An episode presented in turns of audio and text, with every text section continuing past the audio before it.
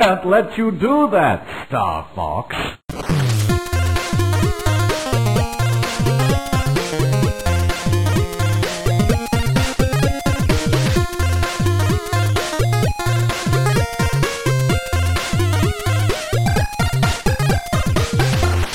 Welkom bij Buttonbashers aflevering 58.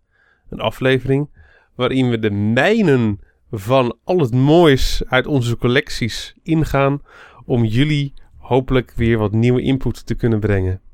En dat doe ik natuurlijk niet alleen. Dat doe ik met Niels Jawel. en een eh beetje, beetje ziekige eh, Mike daar in het oosten van het land. Ja, het, eh, ik denk dat het hier de grens overgetrokken is vanuit Duitsland. Ik weet het niet. Dat, het heeft me in dat ieder geval virus wat op nu.nl staat. Ik weet het niet. Ik lees nooit de krant.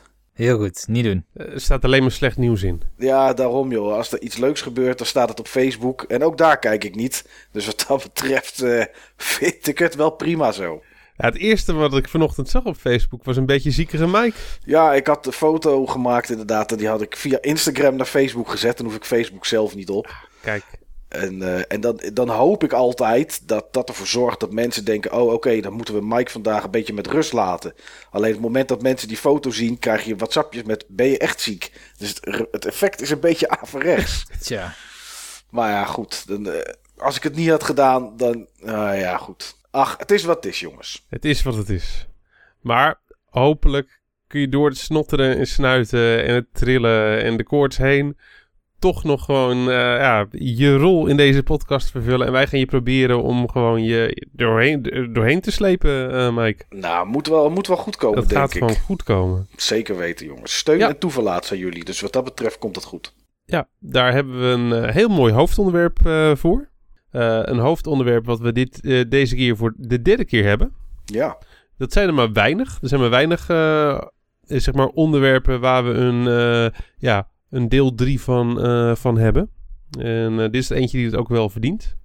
Eh, ja, ik, ik hou nog eventjes een verrassing. We weten inmiddels dat het geen verrassing is, want mensen kunnen lezen, maar ik hou toch even een verrassing.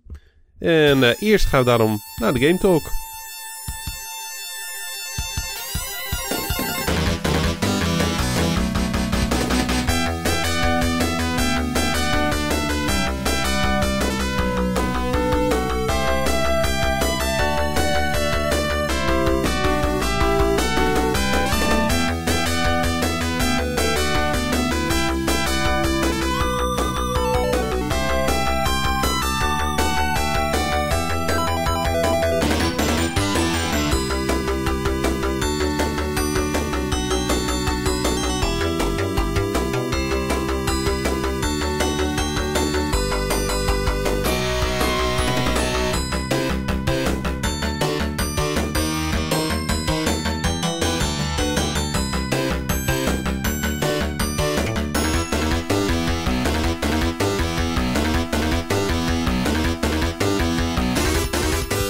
Niels, ja, jij hebt heel veel gespeeld. Jazeker. Ik heb twee, eh, twee nieuwe games.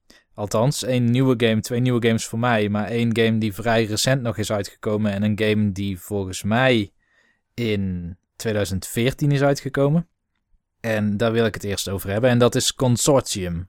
De watte? Een Consortium is een PC-game. Die heb ik op Steam gekocht laatst. En ehm, het, het wordt omschreven als een first-person shooter role-playing game.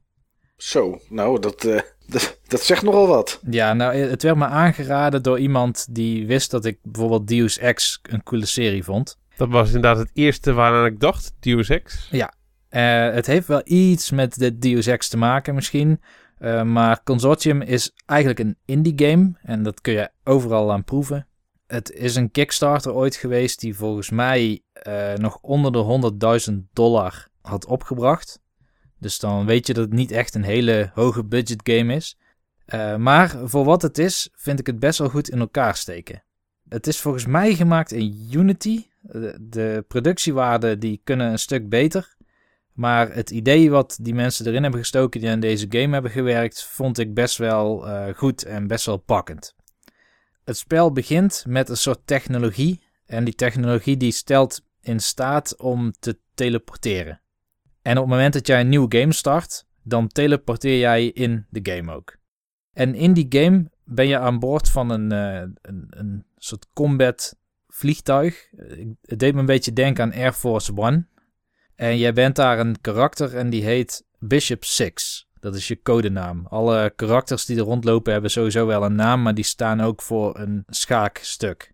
En uh, de bisschoppen zijn bepaalde vechteenheden, zoals ik het begrijp. Uh, maar wat je wel meteen vanaf het begin merkt, is dat je wel iets van een gespleten persoonlijkheid hebt. Waar, waar merk je dat dan aan?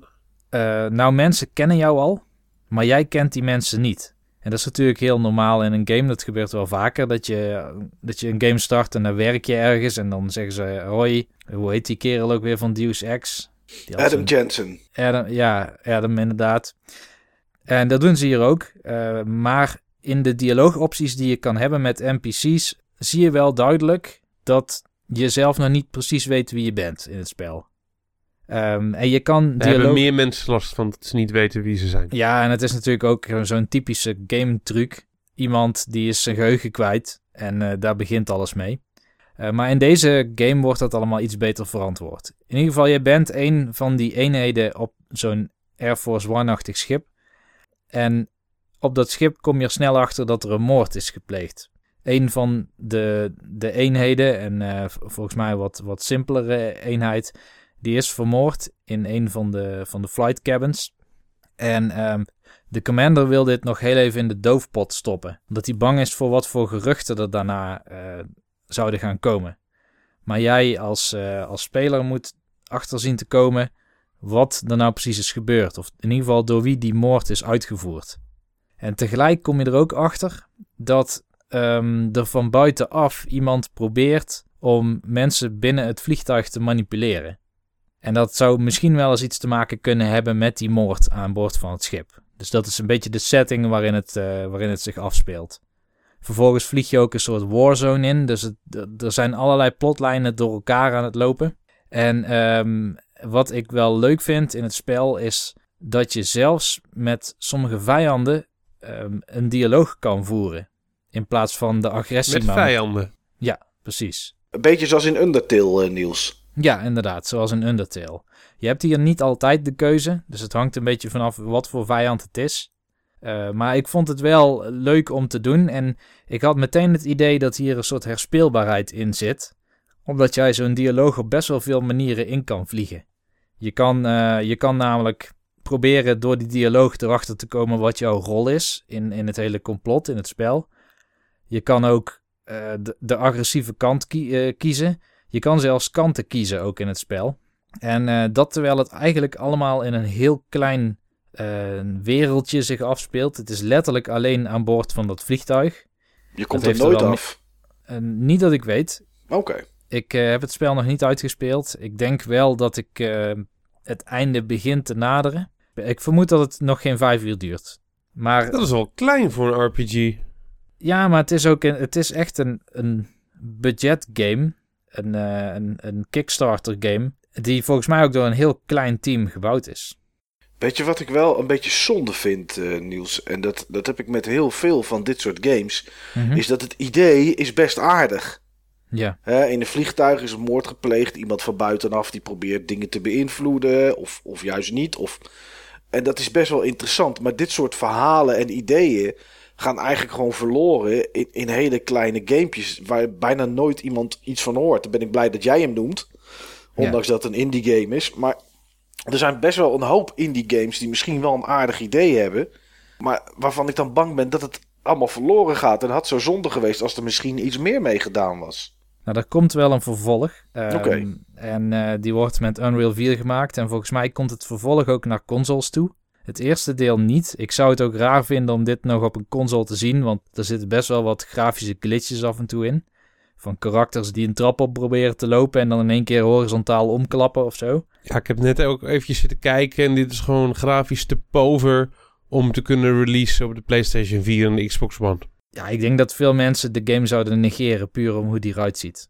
Maar de game, de esthetiek van de game is niet hoe die eruit ziet. Dat is echt hoe... Uh, hoe het plot zich ontwikkelt, hoe jij daardoor kan bewegen en je kan verhouden tegenover andere karakters. Wat kostte die Niels? Ehm, ik heb hem in zo'n sale gekocht. Volgens mij was het Oh. 3 euro of zo. Oké, oh, dat Ja, valt nog wel net de prijs. Ja. Maar eh, ik vind het ook juist prettig dat het een korte game is. Is de andere game die je gespeeld hebt ook een korte game? Eh, dat weet ik eigenlijk ook nog niet, Steve. De andere game, eh, ik zal maar meteen over doorgaan, die ik gespeeld heb, is eh, The Legend of Zelda Triforce Heroes voor de 3DS. Ik ben daar wel benieuwd naar, eh, Niels. Ja, ik denk dat wel, dat wel meer mensen daarna benieuwd zijn. Want volgens mij verkoopt de game niet zo heel erg goed. Omdat iedereen toch het idee heeft dat dit een soort filler game is. Tussen eh, A Link Between Worlds en de volgende echte Zelda game voor de Wii U. En dat is het ook. Oké. Laat ik dat eh, even uit de weg helpen. Ehm, dit is een game die... eh, ja, het heeft iets te maken met die Gamecube game van Zelda die je ooit had. Dat Four Swords. Oh, Four ja. Swords Adventures. Alleen Four Swords Adventures had dan ja, nog dat was daarvoor ook een, eh, een GBA-game. Die hadden ze toen samen gereleased met die remake van, Van A A Link, Link- to juist. the Past. A Link to the Past. Ja, je hebt gelijk. Ja, ik denk dat het daar nog het meest op lijkt dan. Meer dan Four Swords Adventures. Want Four Swords Adventures, dat had toch nog wel een soort overworld of wereld waardoor je heen ging. Eh, als ik me goed herinner, had je ook soms NPC's waar je tegen moest praten en huisjes waar je in kon. En dan zag je die op je Game Boy Advance.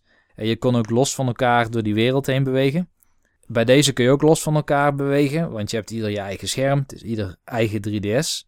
Dat ook via download play kan. Dus gelukkig heeft je maar één cartridge nodig om het met een paar vrienden te spelen. Maar het is wel level gebaseerd. Je hebt steeds één level thema. Ik noem maar wat. Eh, het bos. En in het bos heb je dan vier levels achter elkaar. En dat Oh, zijn hele eh, wilde dieren. die heb je waarschijnlijk ook. Maar ehm, normaal als jij een Zelda-game speelt en je komt in een dungeon en je komt daar een soort interessante puzzel tegen, dat hebben ze dan nauw gedaan, maar dan hebben ze die puzzel hebben ze dan gewoon één omgeving van gemaakt. Dus zoiets moet je je voorstellen, alsof je elke keer op één vloer komt van, eh, van een vrij kleine dungeon. Zijn het ook dezelfde ruimtes of heb je wel losse kamers? Eh, het zijn wel steeds andere ruimtes, maar... nee, maar ik eh, bedoel, als je, als je één puzzel hebt, zit er dan... Kan het zijn dat speler A in ruimte, in ruimte A staat en die ander in B? Of is Ja. het echt één grote ruimte? Niet met, met deuren en dat iemand ergens anders staat? Ik heb nog geen deuren of zo gehad. Dus het zijn altijd wel open ruimtes. Ze zijn wel groot genoeg dat je elkaar niet kan zien op alle tijden. Ehm, maar het zijn geen omgevingen die in een wereld zitten. Ik weet niet hoe ik het moet beschrijven, maar het zijn echt levels die buiten een soort grotere wereld of buiten een soort Hyrule zich bevinden. Challenge rooms. Eh, Ja, challenge rooms. Misschien is dat de beste omschrijving. Maar dan zijn het wel mooie challenge rooms en eh, er zit heel veel afwisseling in. Dus je kan buiten zijn of juist binnen in een kasteel of bij watervallen tegen een berg aan. Maar challenge rooms is denk ik wel eh, de beste omschrijving. Ehm, ik heb dit spel met drie spelers gespeeld. Volgens mij is dat ook het maximum wat je kan doen. Met bekende of met random spelers? met bekenden. En ehm, ik moet zeggen, ik vind het eigenlijk best wel leuk. In het begin vond ik het niet echt pakkend. Ik had er meer van verwacht. Eh, de eerste speler die de cartridge heeft, die wordt wel in een dorpje gedropt. En die moet daar met een paar NPC's spreken. En die moet naar een winkeltje gaan om een tuniek te kopen. En dan wordt hij op het kasteel uitgenodigd voor een soort briefing. En de andere spelers moeten dan gewoon wachten. Die kunnen dan nog niks doen op dat moment. Want pas in het kasteel kun jij de download play activeren, zodat de andere spelers ook het spel in kunnen stappen. En in het begin vond ik de puzzels ook wel heel erg simpel. Dus eh, het is nog net niet versla alle beestjes en je hebt het level gehaald. Maar het scheelt ook weer niet zoveel. Het eh, komt vaak neer op iemand pakt de sleutel en maakt dan de deur open en dan, eh, dan ben je door het level heen. Maar op een gegeven moment worden de uitdagingen veel interessanter. Ehm, en die hebben vaak ook te maken met de coöperatie tussen twee of drie spelers. Eén level bijvoorbeeld, eh, dat lijkt wel een klein beetje op de watertempel van Ocarina of Time. Zeer geliefd level. De zeer, Ieder, zeer- Iedereen's favoriete tempel. Ik ooit. ben daaruit afgehaakt bij Ocarina of Time, de eerste keer dat ik de game had gespeeld. Maar eh, je hebt hier ook een level, daar kun je ook het water omhoog of naar beneden laten gaan. En dat doe je met hookshot. Ja, Dat is trouwens een ding wat ik vergeten was te vertellen. Elk level heeft een wapen wat je meteen kan pakken. En daar moet je dan de puzzel mee oplossen.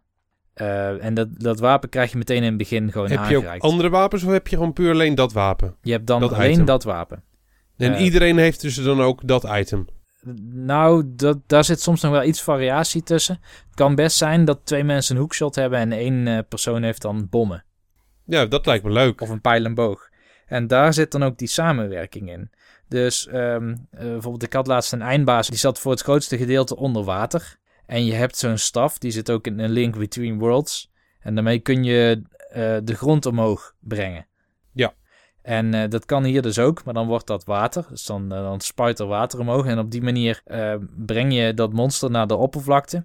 En degene met de pijl en boog, die moet dan vervolgens in het oog van dat monster schieten. Nou, dat is dan fase 1. Fase 2 is, je haalt het monster weer omhoog. Alleen het monster is iets groter geworden. En wat moet je dan doen? Nou, dan moet één speler, moet de speler met de pijl en boog eh, oppakken. Zodat je twee man hoog bent. En pas dan kan eh, de speler met de pijl en boog eh, in het oog schieten. Maar de speler met de pijl en boog kan natuurlijk niet richten. Dus dan moet die speler weer doen die die speler heeft opgepakt. En zo zitten er heel veel van die samenwerkingselementen in. die ik heel erg interessant vind. Want je zit dus wel constant te praten en te vertellen van kom hier, want eh, jij moet heel eventjes deze switch indrukken, zodat ik hier door die deur heen kan. Of eh, ik til jou wel op, dat soort dingen. En eh, ik, ik denk dat veel mensen zich af zullen vragen van hoe leuk is dit dan online? Als je niet gewoon mensen hebt in dezelfde kamer waarmee je kan spelen. Want er zit volgens mij geen voice chat in. En daarvoor... Klopt, zit er niet in. Nee, daar hebben ze wel een soort iconen op de touchscreen uh, gezet. Um, met een link die dan uh, wijst, bijvoorbeeld. Dat betekent dan uh, ga daarheen. Of kom hier. Uh, je kan ook mensen aanmoedigen en dan heb je van die, van die pompons waar de link dan mee staat te zwaaien. Oh, ge geweldig, dat is wel grappig. Maar um, in conclusie, ik vind het eigenlijk best wel leuk. Ik vind het geen full-priced game. Het had een downloadable game kunnen zijn. Wel een premium downloadable game.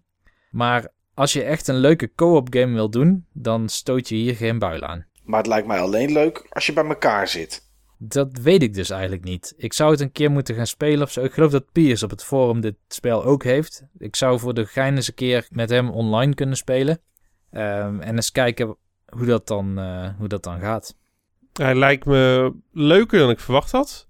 Maar inderdaad, in de setting die jij omschrijft en wat Mike nu ook aanhaalt... Uh, met twee anderen in dezelfde ruimte, lijkt het me leuk. Zodat je gewoon echt interactie hebt met elkaar. En, uh, ja. Of dat je het op een andere manier invult uh, via, via Skype of zo. Ja, ja, dat zou je ook kunnen doen. Maar ik vind wel dat een game zoals dat wel iets moet hebben van, van spraakcommunicatie. Anders lijkt het me heel lastig worden. Of mensen die gaan irriteren. Die gaan 30 keer op die pompoenen gaan lopen drukken omdat, omdat je aan het stuntelen bent. Ja, dat is wel een groot risico van, uh, van online spelen met mensen waarmee je niet kan communiceren, want je deelt ook de hartjes. Oké. Okay. Dus als iemand heel slecht bezig is, dan haalt hij het hele team naar beneden. Dus als iemand denkt van uh, jullie doen niet wat ik wil, ik stort me elke keer in de lava, dan halen jullie ook het level niet. Precies. Uh, wat wel op zich een positief iets is, is de moeilijkheidsgraad. Het is namelijk best wel lastig. je hebt geen schild, dus je kan niet beesten afweren. Dus het enige wat je kan doen als je, als je aangevallen wordt, is de hele tijd wegrennen of in ieder geval projectielen ontwijken. En dat vind ik wel een, een voordeel, omdat dit had ook een heel suf multiplayer spel kunnen zijn. Maar daar wil ik het nu eventjes bij laten. Ik heb denk ik de game voor de helft nu gespeeld, dus er is nog best wel wat te gaan. Maar de game is mij eigenlijk alles meegevallen. Ja, alleen maar mooi. Dat uh, is toch wat, uh, wat mensen willen zien van een franchise als, uh, als Zelda. En ik denk zeker niet dat dit een, uh, een Zelda-game is die topverkopen gaat halen. Maar uh, het is goed om te weten dat uh, tot de fans die zich eraan willen wagen, dat niet, ja, daarin niet teleurgesteld zullen zijn. Nee, dit zal niet de game zijn die je nomineert in de top 3 Disappointments of the Year, zoals we wel eens aan het eind van het jaar doen. Nou, goed om te horen. En wat heb jij zo kunnen spelen, Mike? Heb jij nog dingen kunnen spelen? Ja, ik heb best wel een hele, een hele hoop gespeeld. Um, maar een game waar ik het over wil hebben is, uh, ja, is een indie game. En dat is The Witness. En ik weet dat Niels eh, ook een stukje heeft gespeeld. Dus ik ben Ja. benieuwd hoe zijn, eh, hoe zijn ervaring is. The Witness is een game van Jonathan Blow. Dat is de maker van Braid. Nou, dat was een, eh, een indie titel die behoorlijk goed ontvangen werd. En hij heeft nu, eh, ja, hij heeft nu The Witness. Eh game is uit voor PC, PS4. Ik denk ook Xbox One, maar dat weet ik eigenlijk niet zeker. Nog niet, nee. Ah, Oké, nog niet. En is voor een indie game eh, behoorlijk geprijsd. Want je bent iets van 38 euro kwijt voor deze titel. En het, het- Dat is duur inderdaad, ja. ja, ja, dat is behoorlijk. Ehm, ja, als ik het heel basis moet zeggen, is het een puzzelgame. En dat is, dat is het ook. Maar dan met, ehm, ja, met doolhofjes. Dat is eigenlijk het enige wat de, game, eh, wat de game doet. Nou, klinkt dat iets simpeler dan dat het is. Als je de game start, dan bevind je je in een ruimte en je ziet een aantal panelen. En elk paneel, wat je door het hele spel heen komt, heeft een startpunt en een eindpunt. Of meerdere startpunten en meerdere eindpunten. Ehm, en het is aan jou als speler om ervoor te zorgen dat je bij het juiste startpunt begint, de juiste weg aflegt en bij het juiste eindpunt komt. Nou, dus in het begin is dat vrij makkelijk, want dan heb je één startpunt en één eindpunt. Ehm, en zodra je dat eerste gedeelte klaar hebt, dan gaat er een, een hek open. Is een vrij klein afgeschermd gebied. En daarna kom je eigenlijk in een soort open, nou ja, wereld wil ik het niet noemen, maar een open eiland. Ehm, en op dat eiland zijn overal puzzels te vinden. Nou, je kan ze heel simpel herkennen. Het is namelijk altijd een groot vierkant. Eh, kan een computerscherm zijn, kan een soort stuk steen zijn, kan van alles zijn. En daarop bevinden deze, eh, bevinden deze puzzels zich. Ehm, ja, en je moet ze oplossen. En dat is eigenlijk het doel. Er is ehm, tot nu toe, en ik heb eh, de eerste, ik heb volgens mij nu bijna 100 puzzels opgelost. Ehm 100. ja, 100. En er zit niet echt een verhaal in. Althans, ik ben het nog niet tegengekomen. Ik weet wel wat het doel is. Ehm, het eiland is opgedeeld in, in bepaalde gebieden. Je hebt bijvoorbeeld iets in, met bossen. ehm, je hebt een gedeelte met een stad. Een gedeelte met, met in, het, in de desert. Met een soort eh, ruïne. Met daaronder een heel groot, een heel groot eh, gebied. En als je alle puzzels opgelost hebt. En die puzzels zitten gelinkt aan elkaar met een soort van stroomkabels. Dan komt er, een, eh, komt er een laser omhoog en die laser die schiet op een monument. En het is de bedoeling, zover ik nu denk en weet, en ik heb er nou denk een uur of 7, 8 in zitten nu, eh, ja, om alle lasers te activeren op dat monument. Ehm, er zit wel iets van ja, verhaal, denk ik, in, maar ik weet het niet zeker omdat het heel vaag is. Er liggen overal liggen soort eh cassette recorders, soort memo recorders. En die kan je afspelen en dan hoor je of een man of een vrouw. Ehm, ik heb er één keer één gehad met een vrouw en die zegt iets van ja, het begint elke keer opnieuw en elke keer bij dit huis. En alle andere zijn eigenlijk quotes van eh, Gandhi of Einstein of eh, nou weet ik veel wat voor, wat voor zweverige figuren we in de, in de loop der jaren allemaal gehad hebben. Ehm, ja, die worden dan uitgesproken en dat, en dat is het. De puzzels worden steeds moeilijker. Wat ik zei, er zijn meer beginpunten en meer eindpunten. Op een gegeven moment moet je ook eh, bijvoorbeeld. Ik kwam bij ehm, ehm, de, de ruïne in, eh, in de woestijn. Daar moet je bijvoorbeeld gebruik maken van de zon. Ehm, ik zal niet helemaal vertellen hoe en wat verder. Maar elke keer proberen ze wel elementen toe te voegen. Zodat je niet alleen maar ja, een zwart vlakje hebt. En dat je een beetje lijntjes aan het trekken bent en klaar. Op een gegeven moment, als je een puzzel start, krijg je hem in spiegelbeeld. Of ehm, je, je, hebt, je bestuurt niet één puntje wat van het ene naar het andere eh, eindpunt moet. Maar er zijn er twee en die bewegen simultaan. Alleen des te verder je komt in de reeks van puzzels, wordt diegene die simultaan is, wordt steeds onzichtbaarder. En ja, bij de laatste puzzel weet je dus, ja, zie je eigenlijk niet degene die simultaan gaat, maar hij is er wel. Dus daar kan je ook tegenaan lopen, want de lijnen mogen elkaar nooit kruisen. Het is een beetje, vroeger op de basisschool deden we zoiets met, eh, dan zet je pen op het papier en dan teken je een huisje met een kruis of zo en een dak. Ik weet niet precies meer wat dat was. En dan mocht je je pen niet optillen en je mocht niet over dezelfde lijnen gaan. Nou, dat is eigenlijk The Witness. Eh, ja, is dat leuk? Eh, in het begin vond ik het niet zo leuk. Later ben ik het wel iets meer gaan waarderen. De reviews die er zijn, zijn overal lovend. Ik snap dat nog niet. De grafische stijl is wel leuk. Is een soort cel-shaded-achtige achtige wereld. Er zitten leuke grafische grapjes in. Eh, maar als je vier of vijf puzzels achter elkaar aan het doen bent en je bent er een half uur, drie kwartier mee bezig, en zeker bij die laatste omdat het niet lukt, dan is de neiging vrij groot om het gewoon uit te zetten. Want je kan op dat punt niet verder. Je kan wel doorlopen. Het is niet dat je het in volgorde hoeft te doen uh, van de locaties. Want uh, op één locatie wel. Vaak is er één scherm aan. Daar staat een puzzel op. En als je die puzzel oplost, dan gaat de stroom van een kabel naar een ander scherm. Of naar een andere plek. En dan ligt die op. En zo moet je ze in volgorde moet je ze oplossen. En worden ze dan ook steeds moeilijker.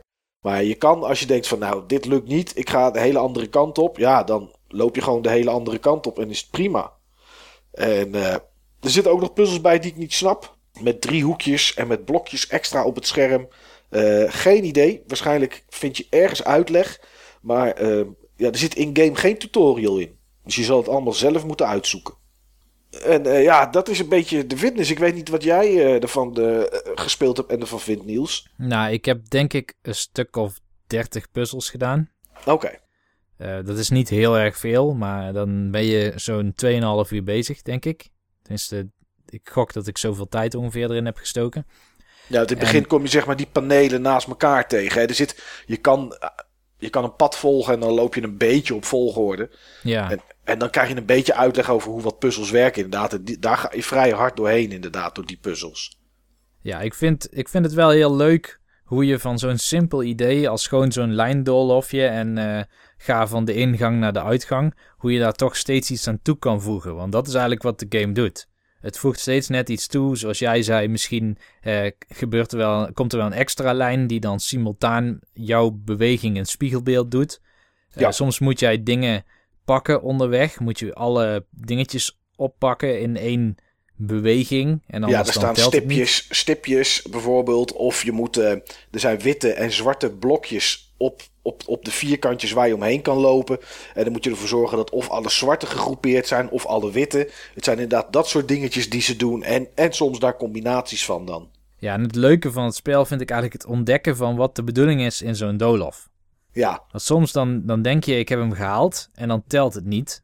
En dan kom je erachter, bijvoorbeeld wat je net zei met uh, je moet de witte blokjes omcirkelen. Of de zwarte juist, uh, afhankelijk hoe je het ziet. Maar het spel legt nooit uit wat de bedoeling is. Dus nee. die zoektocht maakt het denk ik leuk. Uh, ik moet zeggen, ik vond het spel leuker dan dat ik had verwacht. Want toen ik er filmpjes van zag, toen had ik weinig zin om die doolhofjes te gaan doen. Uh, het is namelijk echt precies hetzelfde als die doolhofjes die je gewoon in een Donald Duck tegen zou kunnen komen. Ja. maar het ontdekken van zo'n mechanic achter zo'n doolhof Gezondheid. Sorry. Ja, merci. Maar het ontdekken van zo'n mechanic achter zo'n doolhof, dat vond ik wel erg leuk om te doen. Wel, wel, ja, sorry. vind ik de prijs echt heel hoog voor wat het nu geeft. En ik heb namelijk de rol van de wereld gewoon nog niet zo goed door.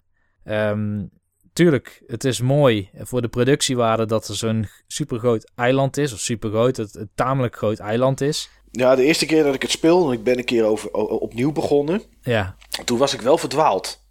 Ik wilde eigenlijk gewoon een beetje rond gaan kijken en een beetje, een beetje kijken wat er te doen was. Maar ik vind de wereld wel heel ingenieus gemaakt. Want als je namelijk uh, dat begingedeelte uitkomt, wat gewoon een vierkant gedeelte is met een, met een hek, uh, dan kan je de weg volgen en dan kan je de game ingaan. Maar als je je omdraait, dan zit er boven in, uh, in een muur zit een gat. En uh, dan kan je van het gras precies op een richeltje lopen. En dan kan je heel dat gedeelte kan je rondlopen. Daar liggen dan weer twee van die audiotapes. Er liggen nog weer extra puzzels waarvan ik nog geen idee heb hoe ik ze op moet lossen. Maar het lukt me elke keer. En ook geen idee wat het, wat het doet. En bij mijn save game staat dan ook dat je uh, 100 puzzels plus 2 hebt opgelost. Dus geen idee wat die zijn. Maar die wereld is wel behoorlijk, behoorlijk ingenieus gemaakt, moet ik zeggen. Dat klopt ook wel. Maar ik vraag me dan af had dit niet gewoon een level select kunnen zijn als Angry Birds? Ja, dat ligt daar denk ik een beetje aan wat het gaat doen met die, met die lasers die je, die je vrij moet spelen. En die Ja. lasers schijnen dan op op een standbeeld. Daar ben ik ook bij geweest. Dat is ergens boven in de sneeuw. Ja, en daar staan een aantal standbeelden staan daar. En ja, misschien op het moment dat je dat vrij hebt, dat er dan iets gebeurt. Weet, weet je waar ik aan moest denken toen ik deze game voor het eerst opstartte? Nee. Ik, moest, ik moest denken aan eh, de, de Talos Principle. First person puzzels oplossen, zeg maar. Zonder echt enige uitleg. Maar goed, Ga je het nog verder spelen, Niels? Ik ga het zeker verder spelen. Ik ben wel eh, benieuwd wat voor puzzels er nog bij komen. Want ik ben wel echt een fan van dit soort genres. Ja. Die doe ik dan meestal op een handheld of op mijn telefoon en niet zozeer op een console. Maar eh, hij staat op dit Daar moment past het ook geïnstalleerd. goed op. Hm? Daar is het ook gewoon heel geschikt voor. Ja, ja, zeker. Het Ehm, komt naar iOS, toch? Ja, het komt ook naar iOS. Ehm, hij staat geïnstalleerd op eh, een PlayStation 4 op mijn werk. Eh, daar ben ik drie dagen in de week op die, op die locatie. Dus eh, daar zal ik vast en zeker nog af en toe wat puzzeltjes oplossen. Ja, ik weet nog niet of het een game is die ik iedereen aan zou raden. Eigenlijk door het bedrag alleen al zou ik het niemand aanraden. Want ik vind puzzels oplossen voor 38 euro. Ja, weet je, daar heb je ook gewoon volgens mij vijf jaar lang een abonnement op Denksport op. En eh, dan krijg je elke week zo'n boekje in de bus. En er zitten heel veel verschillende soorten puzzels in. Dus ik weet niet of dit nou echt iets is wat ik mensen zou aanraden. Ehm, maar ja, goed, ik ga het wel verder spelen. Dus wie weet kom ik er nog een keer op terug. Om, Het is eh, ook heel anders dan ik verwacht had, Mike. Als je zeg maar de beelden ziet van die game en van het eiland. Ja, Dat doet bijna een beetje mistachtig aan. ja, En ik wist van dat het een puzzelgame was. En dan verwacht je toch van dat je echt... ehm, ja, puzzels in de ruimte eh, hebt. In de omgeving eh, waar je in het spelen bent. In plaats van deze toch wel behoorlijk losse puzzels. Volgens een grotendeels vast concept. Ja, ja is het wel. Ehm, ik heb één plek gevonden waarbij ik iets kon doen met.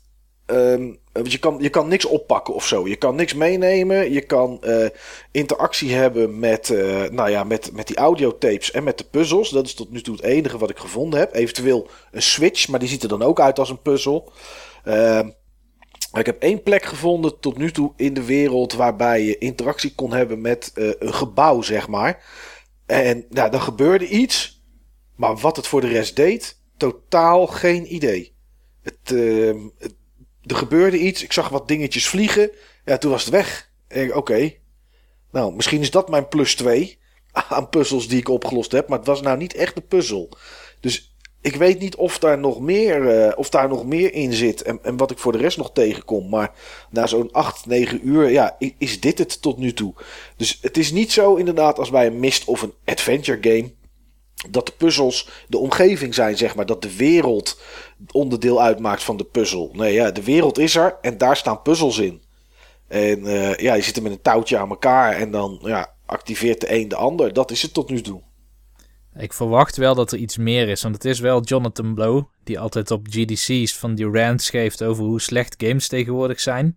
Ja, Ehm, en eh, Braid was ook een eh, best wel ingenieuze game waarin je kon spelen met tijd en dat hij heel veel aspecten van tijd aan een mechanic koppelde, waardoor je een beter begrip kreeg van eh, wat zou er nou gebeuren als je parallele universen had die op verschillende snelheden bewogen of zo, ik noem maar wat. Ehm, hier zie ik dat een klein beetje terug met die puzzels. Dat hij toch steeds variaties weet te verzinnen op een vrij simpel idee. En als jij zegt in dat, dat op dat eiland nog wat mysterieuze dingen zijn, dan denk ik dat hij daarmee soort aandacht probeert te trekken of mensen te verleiden om het spel langer te spelen. Ik kan me haast niet voorstellen dat het niet meer is dan eh, wat het de eerste aantal uren lijkt te zijn. nee. Nee, ik denk het, ik denk het ook niet. Ja, je wil natuurlijk weten wat die lasers doen. Dat is natuurlijk een beetje, eh, tenminste voor mij op dit moment de drijfveer. En ja, die één of twee interacties met een gebouw, iets wat ik dan gehad heb. Eh, ja, goed. Het is, ik, ik weet het niet. Ik ga het wel verder spelen en ik zie het wel. Maar dit- er zal vast nog iets meer zijn dan dit. Want de eerste reviews waren lovend. Nou, je zei dat er inmiddels wel wat mindere waren ook. Maar als de mensen zo lovend zijn, dan moet er toch iets meer zijn dan dit. Ja, Steve, jij hebt eh, ook iets gespeeld. En ik ben Ja. echt razend benieuwd naar wat je er tot nu toe, of überhaupt, van vindt. Ja, wat ik heb gespeeld, dat is een game waar we het recent nog over hebben gehad in deze podcast. Ja, Eh, die toch wel op ons lijstje stond, waar titels waar we benieuwd naar waren voor dit jaar. ik hoor het woord stond. Dat, eh, zou, een, dat zou een verspreking kunnen zijn. Oké. Eh dat is namelijk de Division. Daarvan heb ik de beta gespeeld. Ja, Nog niet zo heel erg lang, een uurtje of drie. oké. En ik wil hem absoluut nog langer spelen. Ga ik straks ook doen als we klaar zijn met het opnemen van deze podcast. Ehm, tot nu toe weet ik nog niet zo heel erg wat ik van die game moet vinden. Maar ik heb toch wel een aantal dingen voor mezelf eruit gehaald waar ik niet positief over ben. Oké. Ik weet eh, van de beta dat die eh, even lang is als de alpha. Er zit voor de rest niet iets extra's in. Dus ja, ik heb in principe, ondanks dat ik, ja, ik, ik zit nu niet zo heel veel te spelen. Maar eh, misschien komt het er nog van dit weekend om de beta te spelen. Maar ik weet dus precies wat je tegen bent gekomen en wat je gezien hebt steeds. Dus ik ben benieuwd. Oké, wat in ieder geval positief opvalt aan de game zijn de graphics. Oké. Ehm, die vind ik goed, eh, tot zeer goed.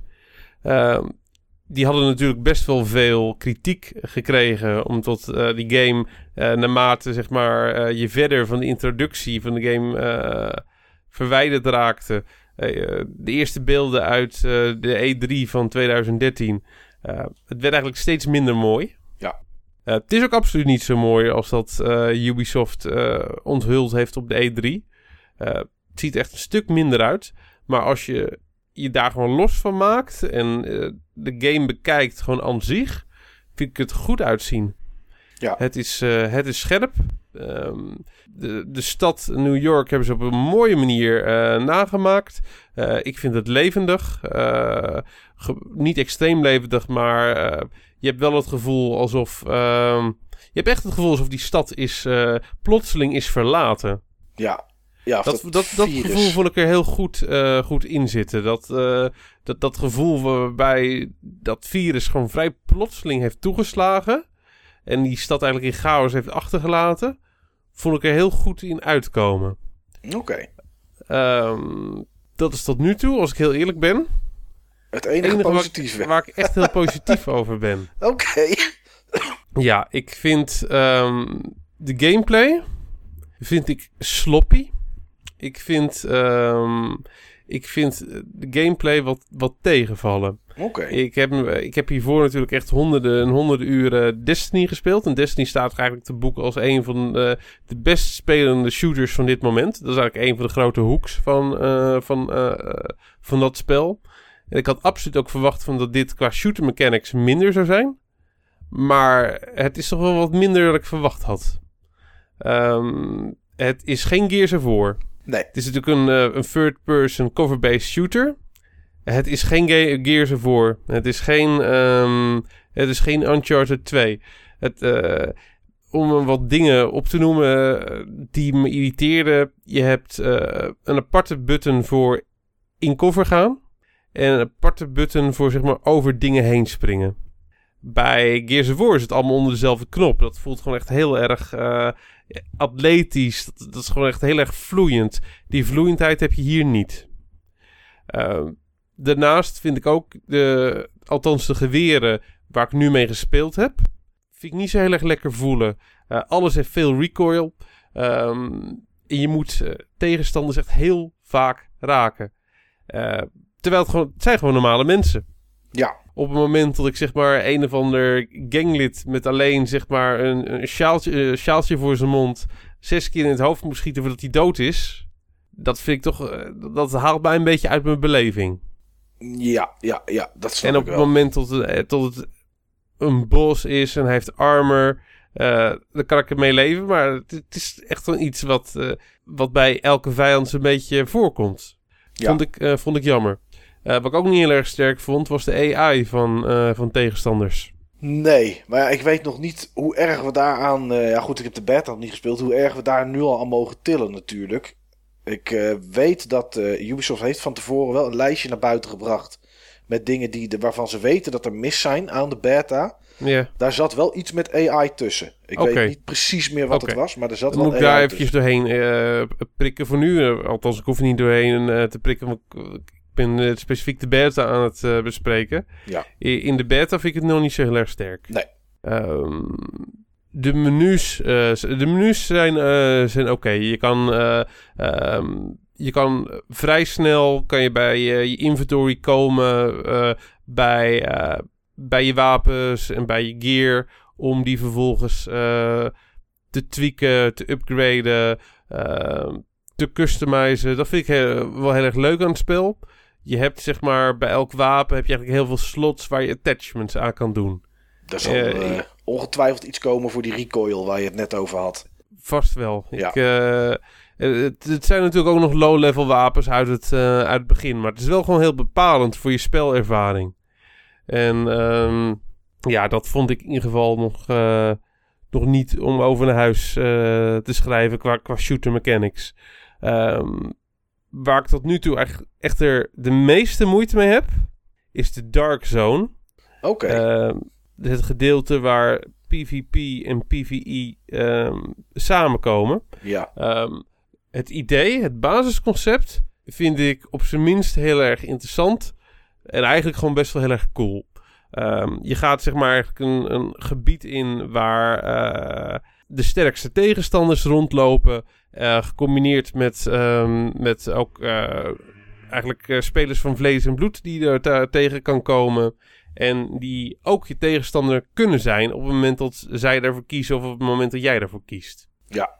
Je kan hele goede loot vinden in, ehm, in die dark zone. Op het moment van dat je die loot vindt, heb je dat echter niet direct. Je krijgt dan een soort met van ja, gouden lichtgevende rugzak op, ehm, op, je, eh, op je rug. Een soort van shovelbag. En dan moet je vervolgens op een bepaald punt, er zijn, er zijn een aantal van in de buurt, moet je een helikopter eh, oproepen met een flare. Eh, op het moment dat je dat doet, weet eigenlijk iedereen om je heen, daar is ergens iemand met loot. Ja. Je kan alleen zo'n helikopter oproepen op het moment van dat je zeg maar loot hebt. En ehm, ja, anders gaat het niet, eh, niet eens. Eh, dan ben je eigenlijk een sitting duck en kunnen mensen op je afkomen om je loot af te pakken. Eh, op het moment van dat, je, dat ze je doden, dan kunnen zij je loot oppakken en hebben zij die loot en kunnen zij het proberen. Tot nu toe ben ik nog maar één keer met loot, zeg maar, uit de Dark Zone gekomen. Ik heb het merendeel van mijn tijd heb ik ook in de Dark Zone doorgebracht.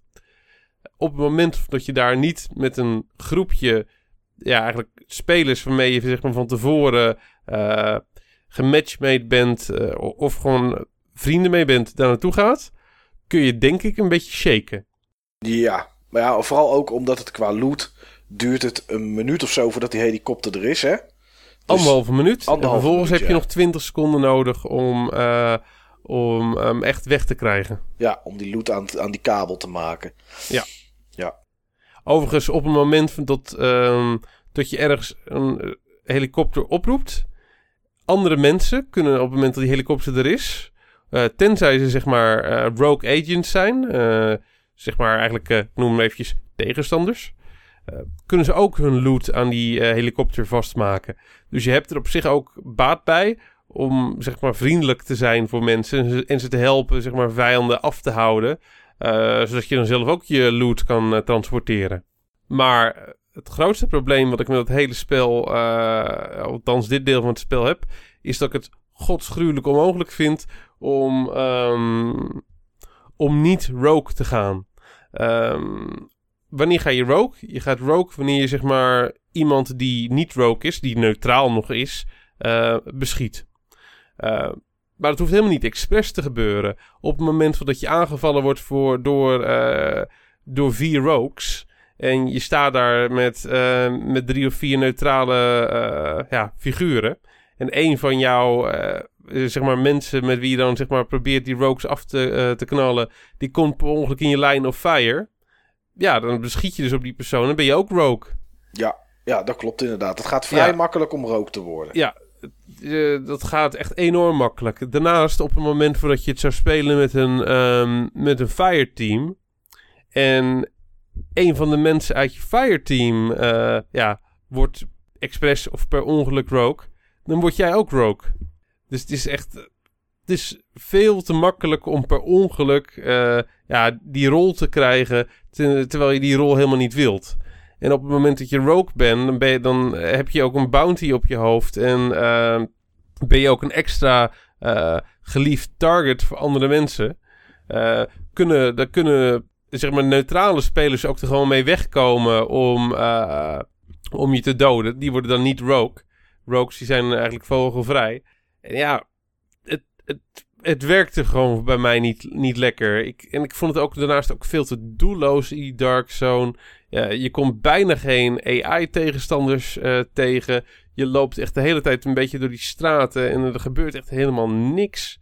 Ehm, nee. Ja, als je de grond onder gaat, het metro-systeem, en daar staan wel een hoop, eh, zo een hoop AI-tegenstanders. Oh, oké, dat eh, zover waren we nog niet. Ja.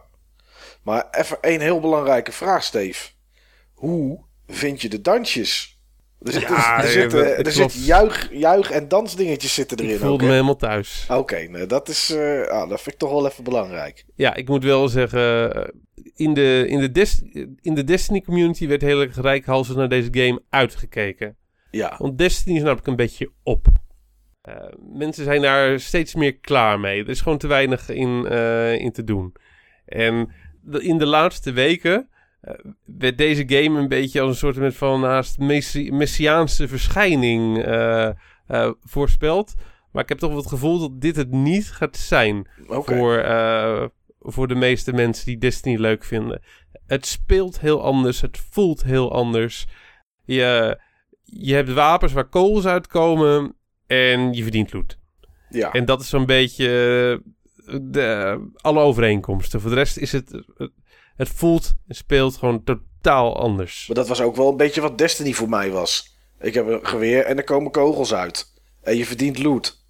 Ja, maar hoe het gewoon voelt is gewoon niet, niet te vergelijken. Nee, tuurlijk. Maar goed, ja, ander ontwikkelteam. eh anders, ander Ja. soort gameplay natuurlijk. Wat ik overigens wel, ehm, ik moet toch nog een tweede positief ding eh, eh, aanhalen. En dat is de manier hoe de wereld opgebouwd is.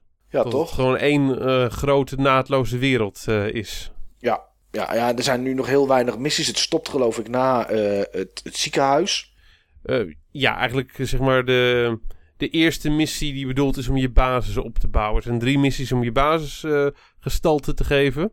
En na de eerste daarvan stopt het al. Ja. Wat overigens prima is met een beta. Hè? Je hoeft ook niet alles weg te geven met een beta. Nee, maar als ik het zo hoor, Steve... 28 maart geloof ik komt het uit. Ergens in maart. Tot nu toe sta ik nog niet te springen. Ik Oké. ga het nog een, eh, nog een verdere kans geven dit weekend. Maar ik ga eerst eventjes kijken wat er allemaal gebeurt qua reviews.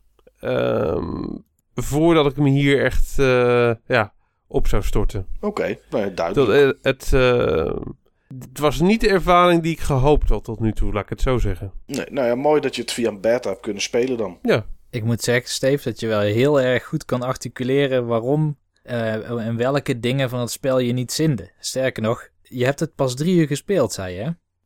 klopt. Ja, de- het lijkt wel alsof je hem hebt gemaakt. Zoals je uitlegt eh, hoe eh, de structuur van het spel in elkaar zit. En Ja, maar het- is wel op basis van wat je in de beta ziet. Maar die, die Dark Zone, ik heb merendeel van, van die tijd ook doorgebracht in die Dark Zone, hè? Mhm.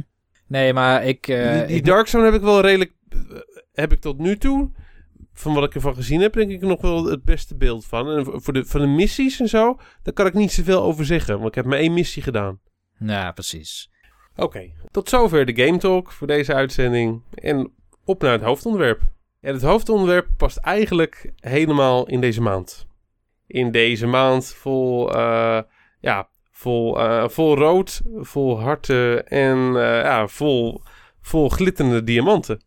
Dat is wel een, een van de dingen die je, waar je je geliefde blij mee kan maken, jongens. Zeg maar met, eh, met diamanten. Ja, als, ik, als, ik, als ze daar blij van moet worden en van niks anders, dan gaat ze maar lekker weg.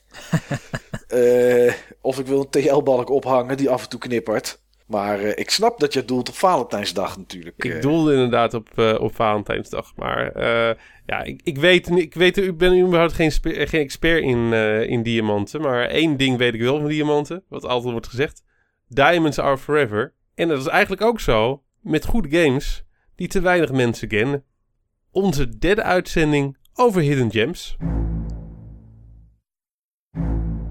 Mm-hmm.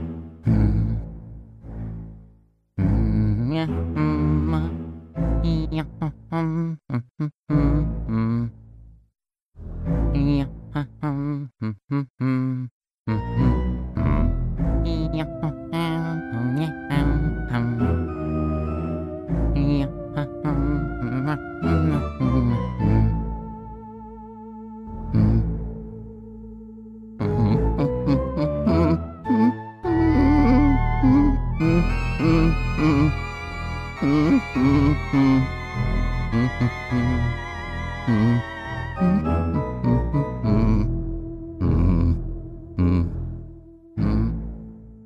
Ja, Hidden, Gems, eh, Hidden Gem Games toch ook? Ja, ik weet het niet. Ik zal Bianca straks... Ja, die speelt alleen WoW. Ja. dat Dat is- is dat misschien is geen- Jewel dat is niet- Quest. Dat is niet echt een Hidden Gem. Eh, Dual Quest niet meer, nee. Ja, Hidden Gems deel 3, jongens. Ja, Moesten jullie meer je best doen om op leuke Hidden Gems uit te komen dan die eerste twee keer? nou, weet je wat het is met, de- met, met, met Hidden Gems? Althans, dat heb ik. Dat ik eh, me afvraag dan altijd of het een titel is die echt hidden is. Eh, we kennen genoeg gems en ik ken ook genoeg titels waar anderen misschien nog nooit van gehoord hebben. Eh, wat ik misschien een gem vind, maar is die echt hidden? En dat is het enige wat wel, zeker met internet natuurlijk, wat wel lastig is om soms een beetje uit te zoeken. Maar ik, ik denk dat het gelukt is, eh Steve. Ja, ik herken wel dat probleem, want zo heb ik ook een paar titels moeten schrappen. Maar er zijn voor mij in ieder geval genoeg hidden gems om nog enkele van dit soort afleveringen te kunnen vullen. Kijk, daar kunnen we wat mee. Juist. En eh, eigenlijk komen er waarschijnlijk ook alleen nog maar meer Hidden Gems bij. Ja, door de tijd heen natuurlijk wel. het zij eh. die we ontdekken en het zij gewoon die er door de tijd eh, bij komen. En Nou, jij, Steve, eh, had jij zelf moeite met hidden gems vinden? Nee, eh, in eerste instantie moest ik iets meer moeite voor, eh, voor doen. Maar toen ik eenmaal zeg maar de eerste dingen verzonnen had, toen kwamen er opeens ook in één keer gewoon heel veel bij me op. En dan had ik ook wel zoiets van, ja, er kunnen er minstens nog twee of drie achter Ja. van dit soort uitzendingen. Nou, dan zal ik iets beter mijn best gaan doen, eh, jongens. Dan gaan we gewoon bij jou beginnen, Mike. Ja. En nu zijn we wel extra benieuwd. Ja, ik heb een. eh, mijn eh, retro hidden gem is er eentje eh, van de Amiga. Dat is dan doorgaans al gelijk wel iets meer hidden dan, eh, dan, dan dat het op de NES of de SNES is. Maar het is een game die ook voor Windows uit is gekomen. Hij is ook uitgekomen voor de TurboGrafx. Hij is wel gemaakt, maar niet uitgekomen voor de Genesis slash Mega Drive. Ehm, en het is daar ook een heel ander soort game op dan dat het de Amiga versie is. Het is een, eh, het is een game van een ontwikkelaar die ik uit die tijd. eh, ja, ja, ik vond eigenlijk alle games die ze maakten wel tof. En dat is de ontwikkelaar Cinemaware. En de game waarvan ik vind dat iedereen die toch wel eens gespeeld moet hebben is It Came from the Desert. Kennen jullie die? Ik eh, ken de titel en ik dacht dat het een film was. Nee. Oké. En jij, Steve? Ja, ik ken hem wel van, eh, van de PC Engine lijstjes. Ja. Ja. Ik heb hem niet gespeeld, maar ik ken hem wel. Nou, op de PC Engine eh, slash TurboGrafx is die, is die iets anders dan op de Amiga. Dat komt omdat hij daar op een CD staat. En op de Amiga staat hij geloof ik op twee of drie floppen.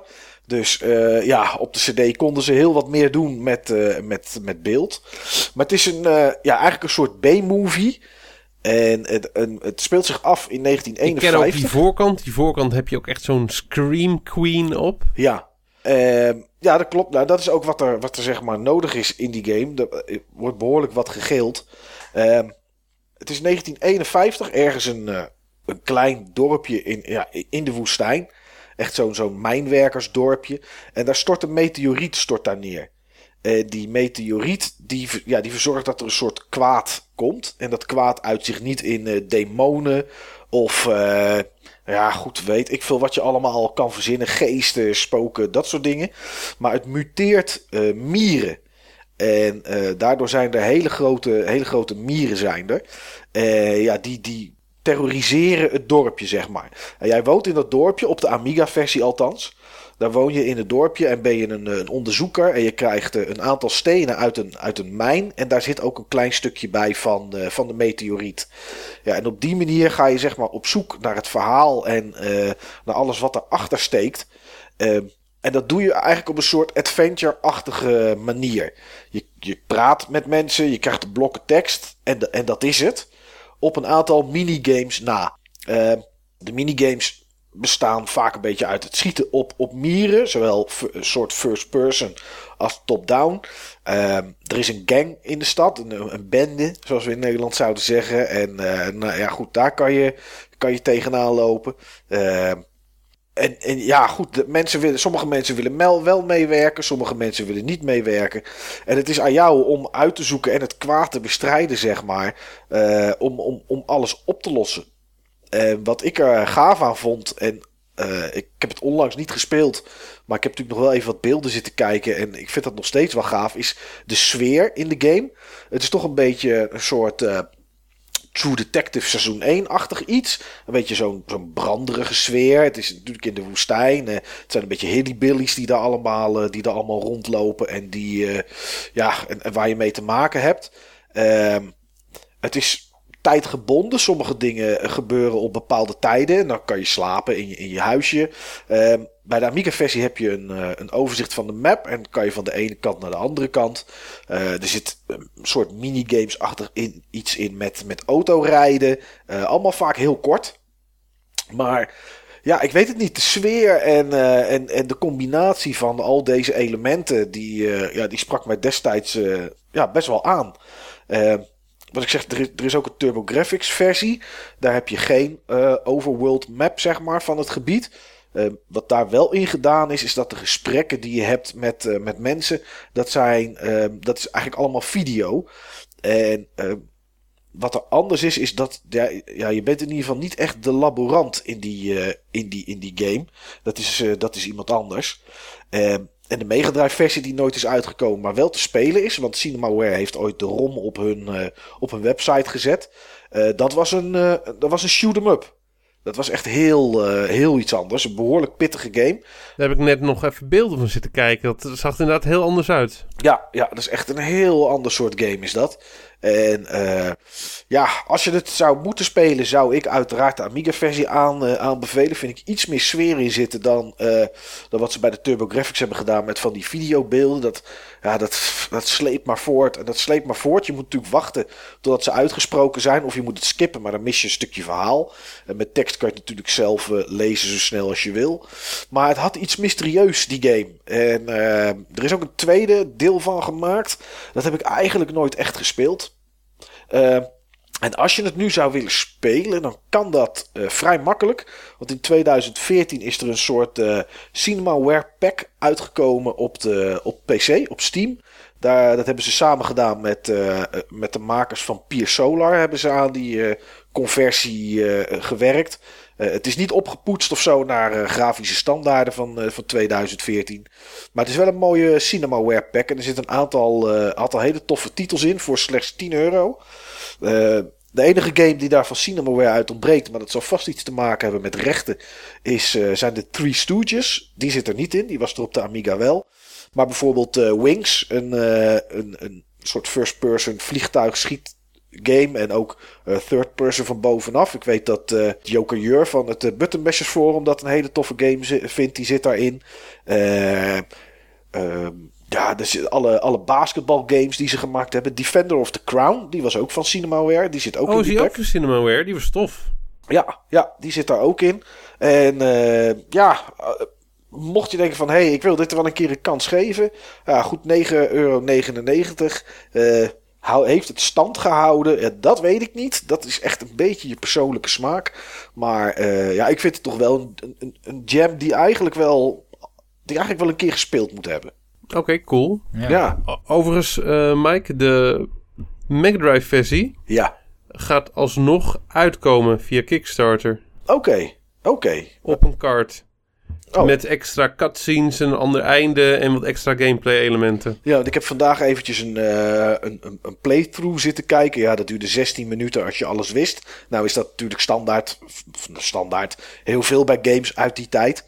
Uh, maar dat was wel echt een hele andere game. Uh, er zat wel iets van een startje in, maar je bent een soort uh, ongedierte, ongediertebestrijder genaamd Buzz. En je, je kan zelf wapens maken door items die je vindt. En die kan je dan combineren ergens bij een professor in zijn laboratorium. Ja, daar krijg je dan, daar krijg je dan een andere, andere wapens uit. En nou ja, goed, daar kan je dan, kan je mee rondknallen. Maar ja, de, het origineel is voor de Amiga gemaakt. En ja, dat is wel uh, voor mij wel een hidden gem. Nou, super cool. Ik denk dat het inderdaad voor veel mensen ook een hidden gem zal zijn. Voor mij in ieder geval wel. En, en jij, Niels, wat is jouw retro hidden gem? Ja, die was vandaag nog bijna gewijzigd. Ik was uh, Rare Replay aan het doen. En dan speelde ik voor het eerst RC-AM Pro 2. Oh, die race game toch? Ja, of hij heet zelfs RC Pro AM 2, nu ik er naar zit te kijken. Maar dat is volgens mij helemaal geen hidden gem. Want volgens mij is dat een hele populaire gameserie geweest. Dus die heb ik geschrapt. Uh, daarvoor ja, die tweede die was niet zo makkelijk te krijgen. Nee, dat klopt. En die tweede die heeft wel vier player multiplayer. En dat werkt een beetje net als Iron Man's Offroad. Dat je afhankelijk van je positie waarop je finisht, krijg je geld. En met dat geld kun je je motor upgraden of je banden. Uh, wapens kun je kopen of munitie. Maar ik heb een betere game. En die heb ik wel eens eerder genoemd in de podcast. Maar niet uh, binnen de Hidden Gems categorie. En um, ik zat toevallig net te kijken op internet wat voor reviews die in de tijd heeft gekregen. En ik kon één review vinden van een PC magazine. En het is een Amiga game die later naar PC is gepoord. En dat was een 5,3. Van, dus de, van de 6. Van de 10. oh. En voor mij is het echt een van de leukste games die ik vroeger heb gespeeld. Dus dat vond ik heel raar om te zien. Maar dat is Pizza Tycoon van Microprose. Oh, Pizza Tycoon. Uit de Tycoon-serie. Ja, een hele vroege uit de Tycoon-serie zelfs. Jij zegt, oh ja, Mike. Ja. Heb jij die gespeeld? Ja, ooit wel. Ik, ik heb natuurlijk redelijk wat Amiga gespeeld. En ik ben op dit moment bezig om uh, eigenlijk alle Amiga games weer eens door te worstelen. Ja. Dus deze zal er ook ongetwijfeld voorbij komen. Ik heb er een beeld bij, maar ik heb het niet recentelijk meer gespeeld of zo. Nee, ik ook niet. Maar ik heb het wel geprobeerd. Ik had een soort open source versie gevonden. En ik was aan het kijken of ik die kon poorten. Om een of andere reden vind ik dat dan leuker om te doen dan die game opnieuw spelen. Zo op die manier kwam ik weer opnieuw in aanraking met Pizza Tycoon. Um, en kwam ik er ook achter hoe moeilijk je erin kan komen. En dan is het toch raar dat je als kind daar dan vrij makkelijk uh, de spelregels in leert in zo'n game. Maar goed, uh, het is een spel waarin jij een pizza-restaurant moet gaan bouwen en runnen. En uh, dat begint bij het selecteren van een stad in Europa waar je hem wilt gaan bouwen. Ik noem maar wat, Berlijn. En vervolgens heb je kaart van Berlijn en dan kun je ook nog zien welke panden te koop of te huur staan. Uh, wat ze daarvoor moeten hebben. Dus dan kun je ook nog een locatie uitzoeken waar je met je restaurant wil gaan zitten. En er zijn ook andere restaurants, dus je wil misschien om competitieve voordelen een beetje uit de buurt van de andere restaurants zitten, maar misschien wel in de buurt van het centrum. Althans, dat stelde ik mij in die tijd voor. Ik weet niet of dat het allemaal ook meetelt. Maar um, je huurt dan een pand en uh, vervolgens heb je een oude inboedel of helemaal niks. En dan moet je echt een restaurantje gaan bouwen. Dus je moet uh, stoelen gaan bestellen, tafels gaan bestellen. Je moet uh, een keuken gaan inrichten, juist een soort oven. Je kan ook dan kiezen tussen allerlei ovens die je erin wil hebben. Uh, je moet staf. Ik wil graag een steenoven in de vorm van een grote octopus. Ingelegd met uh, mozaïekstenen. Oh, ik dacht diamantensteef. En wat diamantische ogen. Ja, Oh, ja. inderdaad. Oeh, ik weet niet zo 1, 2, 3 of dat die erin zit. Ze hebben zo'n soort steenoven bij een Italiaan waar ik graag kom in Rotterdam. Oké. Patso. Dat, dat is echt een geweldig ding. Nou ja, misschien voor de DLC. ja, Die nog eh, eventjes eh, 20 jaar later komt. Maar het zou eh, wel een record zijn. ja, het zou, het zou helemaal te gek zijn. Ik zag ook trouwens net dat er twee sequels zijn uitgekomen. Eh, Dat heb ik nooit geweten dat er sequels waren. Maar de laatste sequel komt uit 2001. Dus dan spreek je ook alweer over retro. Maar goed, ehm, eh, je, je moet daarna staf inhuren. En Je hebt staf, je hebt niet alleen de koks die je moet hebben. Je moet ook mensen die, eh, ja, waitresses moet je hebben. Iemand die een beetje oplet. Al dat soort dingen kun je rekening mee houden in het spel. En dat zijn allemaal persoonlijkheden. En dat vond ik zo leuk. Dus het is niet als bij eh, Rollercoaster Tycoon. Dat de ene clown is precies dezelfde als de andere clown. Maar het zijn allemaal verschillende personen met hun eigen quirks en eh, hun eigen salaris. En hun eigen prestatieniveau. En dat eh, maakt het wel mooi dynamisch. Zit er ook een kok bij die Mario heet? Het, het zou zomaar kunnen. Oké. Een van de dingen die mij in die tijd het meest aantrok was het feit dat je je eigen pizza's kon ontwerpen. Dus dan begin je met niks en dan heb je heel veel ingrediënten. Dus dan kun je er kaas op gooien en tomaat en, eh, en champignons. En die pizza kun je een naam geven. Die wordt op een of andere manier ook gerankt door de game. Ik heb nooit begrepen waar die dan precies op let. En eh, op een gegeven moment kwam ik erachter dat al mijn pizza's altijd slecht werden beoordeeld. Eh, ja. Dus dan ging ik mooi. naar de, naar de bibliotheek om, om te kijken of dat ze daar de handleiding van de game nog hadden. En dan ging ik daar wat recepten opzoeken. En dan ging ik weer naar huis om de game verder te spelen. Oké, en Eh. werden je pizza's toen beter? Geweldig. Ja, die pizza's worden dan beter inderdaad. En je kan het prijsniveau ook eh, instellen. Het, het is echt een hele uitgebreide tycoon game. Het gaat echt over business management, maar ook eh, een restaurantje leuk maken. En een van de dingen waar ik vrij laat pas achter kwam bij dit spel... was eh, dat je ook de Italiaanse maffia in kan schakelen. Je Oh, kan namelijk dingen inkopen in de stad. En ehm, op een gegeven moment kwam ik een aantal rare figuren tegen en die hadden ijsjes, ijskoos, die eh, waren ze aan het verkopen. Alleen die ijsjes waren tamelijk duur.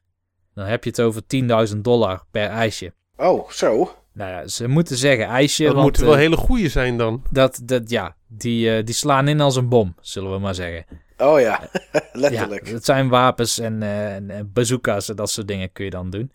Ehm, en je kan dan s'nachts na sluitingstijd kun je naar een concurrent van jou en met een bazooka de binnenkant helemaal kort en klein schieten. Dus alles vernietigen. Geweldig. Waardoor je een concurrentievoordeel krijgt. En dan eh, moet je tegelijk ook uitkijken voor de politie. Want dan kun je ook door gepakt worden en dan krijg je weer een enorm hoge boete. Ehm, Oh, je gaat niet Maar- het gevangen in. Je krijgt alleen een boete.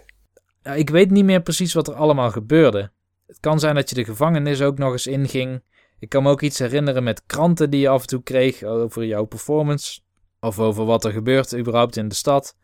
Ehm, maar het is een game die zoveel facetten heeft. Dat was zo uniek. Ehm, ik denk dat het meest in de buurt dan toch eh, Theme Park zou komen. Theme Park of Team Hospital. Aan zoiets moet je denken, maar dan in een restaurant setting. Wel bizar eigenlijk, hè? Dat eh, een game uit die tijd, en er zijn meer Amiga games, weet ik, en eh, op andere platformen ook natuurlijk. Maar dat daar zoveel al in zat. Terwijl als je kijkt naar de laatste Sims die uitgekomen is, daar klaagt iedereen omdat er zoveel uit is gehaald ten opzichte van Sims 4. En Ja. hier werd gewoon, nou je kan het zo gek niet verzinnen, of het werd erin gestopt. Dit klinkt inderdaad heel uitgebreid. Het is uitgebreid en toch overzichtelijk. Dat is wel Maar knap. ik- Dat is Ik- de beste combinatie ook.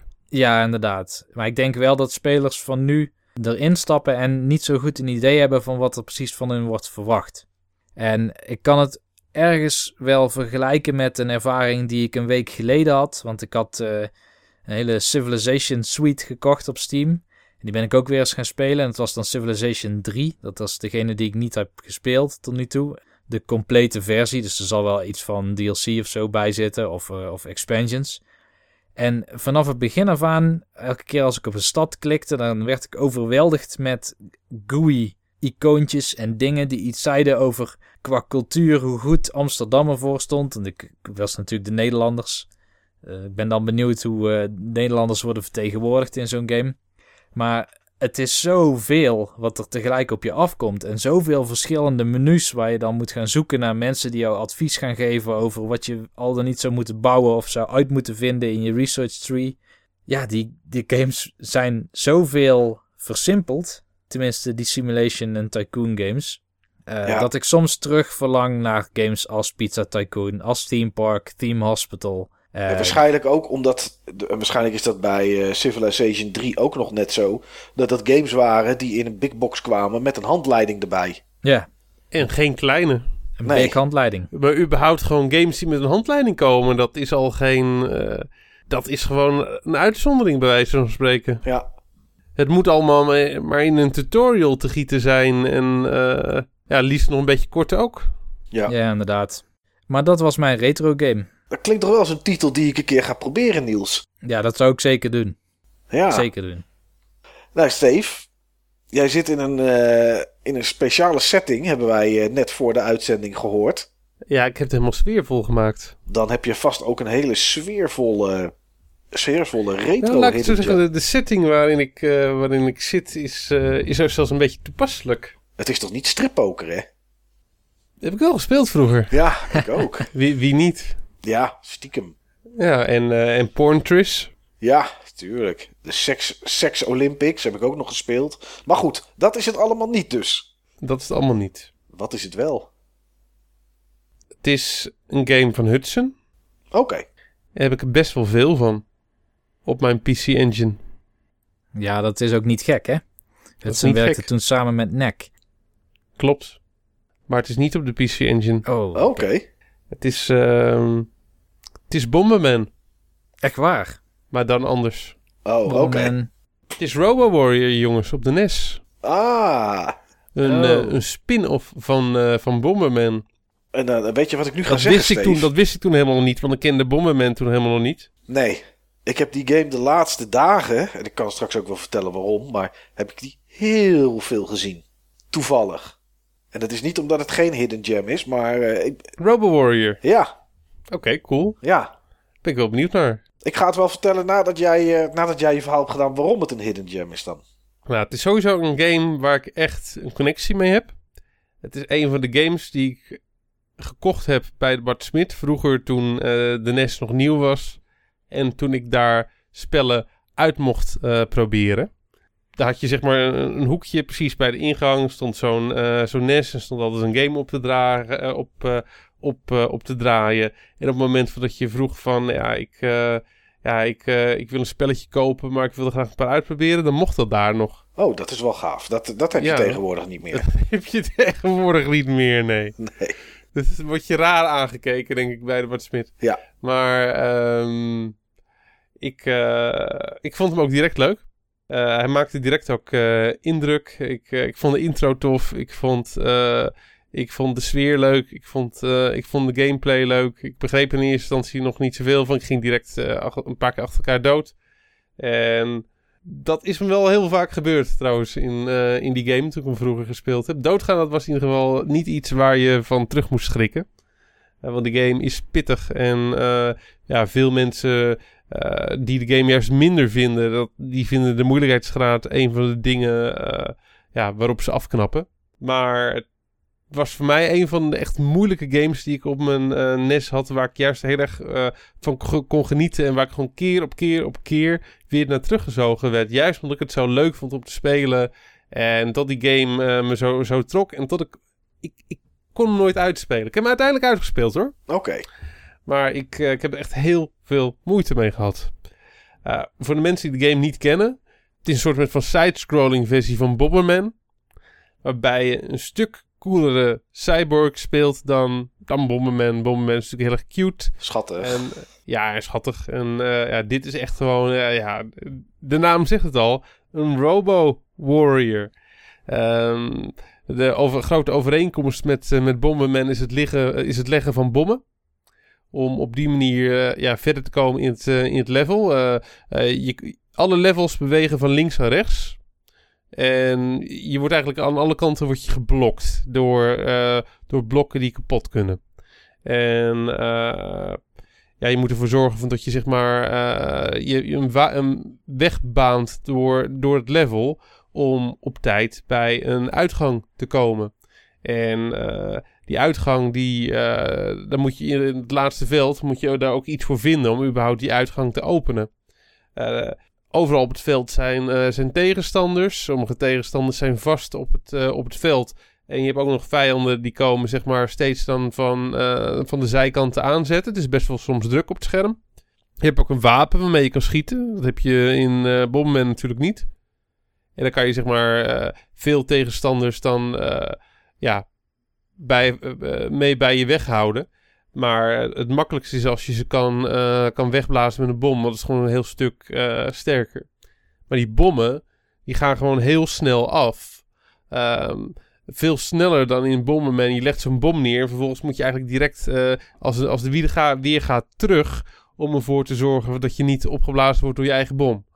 Dan ben je niet in één keer dood. Maar gaat, althans in de meeste gevallen. Maar dan gaat het wel hard met je, eh, met je health. En die bommen die hebben zeg maar een soort van cirkel om, om heen. Eh, Dat is hun blast radius, zeg Ja, maar die hebben gewoon een blast radius. Ja. En ehm, ja, die bommen, daar heb je ook een vrij beperkte ehm, hoeveelheid van. Eh, en je moet eigenlijk continu juist op zoek naar, naar, ja, naar extra bommen. Om ervoor te zorgen dat je, dat je verder kan in het, in het level. Want op het moment dat je zeg maar een weg moet banen door alle, allerlei brokstukken heen en je hebt gewoon geen bommen, dan kom je niet ver mee. Eh, Maar wat moet je dan doen op het moment dat je geen bommen meer hebt? eh, hopen dat de vijanden eh, af, eh, op, op je afkomen van rechts. Want als, voor elke vijand die je verslaat, krijg je weer een bom. Mhm.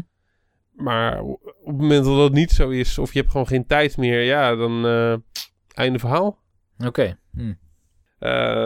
Laat ik het zo zeggen, het, het spel helpt je niet. Ehm, ten eerste zijn bommen gewoon soms een, uh, een probleem. Ehm, ten tweede heb je ook nog eens een keer te maken met een energiemeter die, die wegtikt. Ehm, je je energie wordt voor een deel opgebruikt door je systemen. En je moet continu zeg maar, je energie aanvullen door bepaalde dingen die je, uh, die je vindt. En die vind je ook niet zo vaak. Om ervoor te zorgen dat je gewoon überhaupt in leven blijft. Daarnaast is het ook nog eens een keer zo dat uh, in, in, uh, soms heb je zeg maar een, uh, een muur tegenover je en die is solide. en er zit ergens een, één blok tussen wat je dan, eh, wat een verborgen blok is, wat je dan op kan blazen. Maar dan moet je wel gaan zoeken. En het zijn niet zo'n vier levels of zo, toch, Steve? Nee, veel meer. Veel meer? Oké. Veel meer. Uh, ik weet niet meer uit mijn hoofd, maar volgens mij waren er echt iets van acht levels oh, okay. die ook nog eens een keer verdeeld waren in drie of vier areas. Ja, klopt. Dat laatste weet ik wel inderdaad, ja. Ja, het was echt uh, best, wel, best wel een flink spel. Um, je hebt ook verborgen kamers. Uh, waar je zeg maar hele sterke items in kan vinden. Maar je hebt niet alleen bommen, je hebt ook een soort met van ja, raketten. Um, als je die afvuurt, dan, dan kan je zeg maar alles, alle blokken die erachter liggen, die gaan in één keer gewoon dood. En die raketten die heb je ook nodig om uh, tegen bepaalde bazen te vechten.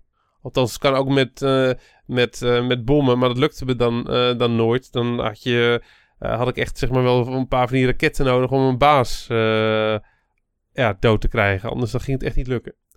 Ja, ja. En je hebt ook nog eens een keer, zeg maar, ondergrondse gedeeltes in sommige levels.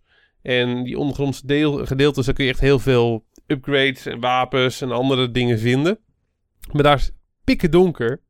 En dat was de link met hoe ik nu zit. Want ik zit nu ook vrij in het, uh, in het donker, om een paar lichtjes na. En dan moest je zeg maar met een, uh, een kaars rondlopen.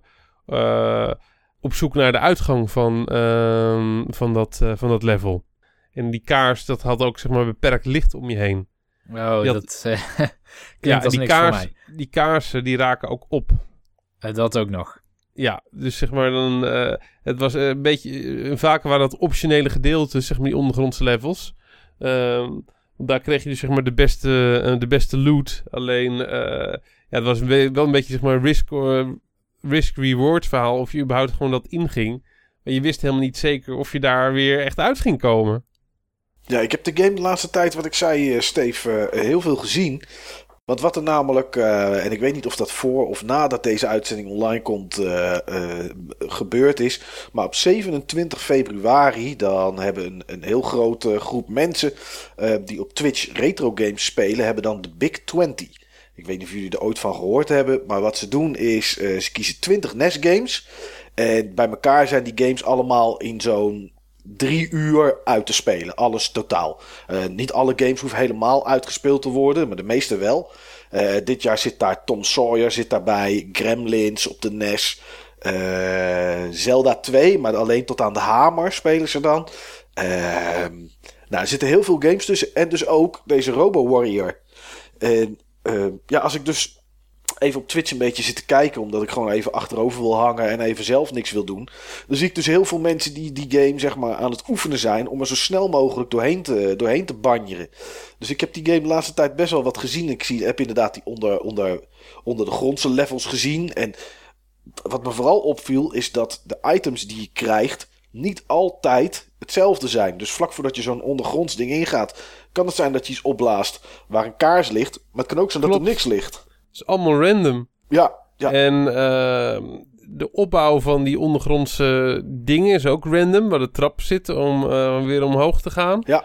En wat je krijgt is random. Ja, ja. Uh, dit is best wel een, een oneerlijke game om om in zo'n speedrun event te hebben. Ja, ik geloof dat 16 of 17 minuten is het record om er doorheen, doorheen te banjeren. Maar die gasten weten natuurlijk precies waar ze de bommen neer moeten leggen. Om, uh, want ze leggen er ook vaak twee tegelijkertijd neer. Klopt. En, uh, Waarschijnlijk voor... Want sommige blokken krijg je alleen maar kapot met twee bommen. Ah, oké. En ergens iets met, met water waar je dan in kan. En dan krijg je weer items. Nou, ik weet het allemaal niet. Ja, Maar er, zit, allemaal, wel, eh, allemaal verborgen dingen inderdaad, ja. er zit een hoop in in ieder geval, heb ik gezien. Dus eh, Ja, en in de pre-internet days moest je ook echt op zoek naar die geheimen. En sommige van die geheimen had je gewoon echt nodig. Want anders dan ging je gewoon niet, anders ging je het echt niet redden hoor. Er waren ook levels. Ehm, behalve zeg maar dat je die ondergrondse tunnels had, waren ook gewoon levels die gewoon starten in het donker. oké. En dan ging je het ook met zo'n kaars gewoon niet redden. Want eh, dan was je zo door al je kaarsen heen. Maar als je een lamp had, dan was je zeg maar het hele level, tenzij je doodging, was je verlicht. En, was ook, en kon je gewoon echt alles zien. Dus kon je het donker gewoon echt opheffen. Ah, Dus eh, ja, je moest gewoon echt de goede items hebben en op de juiste momenten bewaren. En ik heb het spel echt zo vaak eh, geprobeerd hem uit te spelen. En dan ging je weer op een lullige manier dood. Eh, het zei dat je een fout maakte. Het zei dat je gewoon echt domme pech had. En eh, ja, dat was best wel frustrerend. Maar ik bleef altijd maar, altijd maar terugkomen naar die game. En uiteindelijk heb ik het spel dus ook uitgespeeld. En daar heb ik toen iets mee gedaan. Wat ik vroeger soms ook deed. Op het moment dat, dat het ging. Tot, eh, bij, wanneer ik een game had uitgespeeld waar ik echt enorm trots op was. Dan maakte ik een foto van het eindscherm. met een wegwerpcameraatje of iets. Ja, met een wegwerkcameraatje. Oh, of leuk, gewoon de, de camera van mijn ouders. Als er zeg maar nog foto's op het rolletje zaten. En gelukkig was dat zo. En ik heb die foto's nog ergens in een eh, plakboek zitten hoor. Dat is wel heel gaaf. Ja. Ja, super Ja. Dus dat voelde echt wel als een, eh, als een achievement. Om eh, naar de vorige uitzending eh, terug te verwijzen. Dat zou je nog steeds moeten doen, Steve. Want dan kun je aan die topics meedoen op het forum. Of we die foto's maken. Ja, van het eindscherm. Ja, als ik zeg maar retro games speel, dan doe ik dat meestal wel hoor. Oké. Mijn, eh, laat ik zo zeggen, het maken van een foto is tegenwoordig geen schaarste meer zoals vroeger. Nee, En ontwikkelen dan hoef ik ook niet, hoef ik ook niet te wachten tot, tot het rolletje eh, vol was en tot het naar eh, de fotoboer ging eh, bij ons op het dorp. Ja. Die is inmiddels ook failliet, dus Ja. zou ik lang kunnen wachten. Oh ja, inderdaad zo. Dat is ook nog eens een retro beroep, zeg. Gaan we het nu niet over hebben. Maar inderdaad, die zijn er niet meer. Van die ontwikkelhokjes. Ja. Ja, schitterend. Nou, leuke game, eh, Steve. Zeker iets wat ik denk ik een keer ga spelen. Kan ik zeker aanbevelen. Ja. Erg tof spel. Nou, tot zover onze retro hidden gems. Maar we hebben ook nog moderne hidden gems. Iets minder hidden misschien. Of in sommige gevallen misschien wel juist iets meer. Ja, ja ik, ik weet niet waar jullie me mee gaan verrassen. Maar ik, ja, of ik iets met iets heel bijzonders kom, weet ik niet. Maar Nou, dat gaan we nu horen.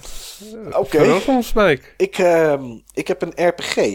Een RPG. Een RPG die op de Xbox 360 en op de PS3 is uitgekomen. Ehm, gemiddelde reviews waren een 8. Dus daar nou, kan je al in ieder geval al van een gem spreken. En het aantal exemplaren wat er over alle twee de platformen is verkocht, is 760.000 ongeveer. Over de hele wereld. Alle twee de platformen. Nou, dan denk ik dat we misschien wel een klein beetje over Hidden kunnen praten. Ehm, het is gebaseerd op een pianist. Een Poolse pianist. Ah, kijk, ik weet het al. Nou, dan mag je het zeggen. Eh, Eternal Sonata. Ja, inderdaad. Nou, jij kent hem. Steve, Ja. Niels, ken jij hem ook? Ik ken hem ook, ja. Jij kent hem ook. gespeeld, maar ik ken hem wel.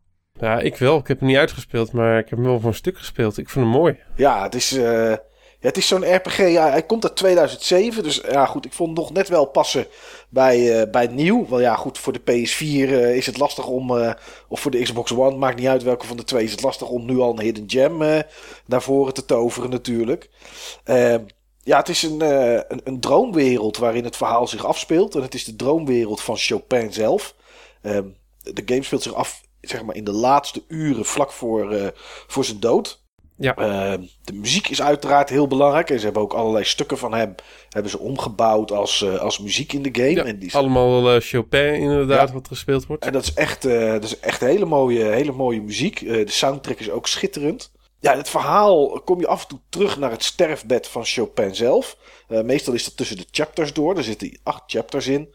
En ehm, het is eh, wel een beetje een standaardachtige RPG qua eh, besturing en battlesysteem. Battlesysteem is wel turn-based, Maar met, eh, op het moment dat je aan de beurt bent, is het actief. En heb je een paar seconden om, eh, om een actie uit te voeren. Of dat nou aanvallen is, of, of dat dat ja, items gebruiken is. Dat, dat, mag je zelf, eh, dat mag je zelf weten, uiteraard. En het verhaal begint zeg maar met een meisje dat binnenkort zal overlijden. En de reden dat ze gaat overlijden is omdat mensen geloven dat iemand die gebruik kan maken van magie, dat, ja, dat die binnenkort, dat die binnenkort doodgaat. En, eh, ja, dat hoeft helemaal niet zo te zijn, maar dat is wat die mensen, wat die mensen geloven.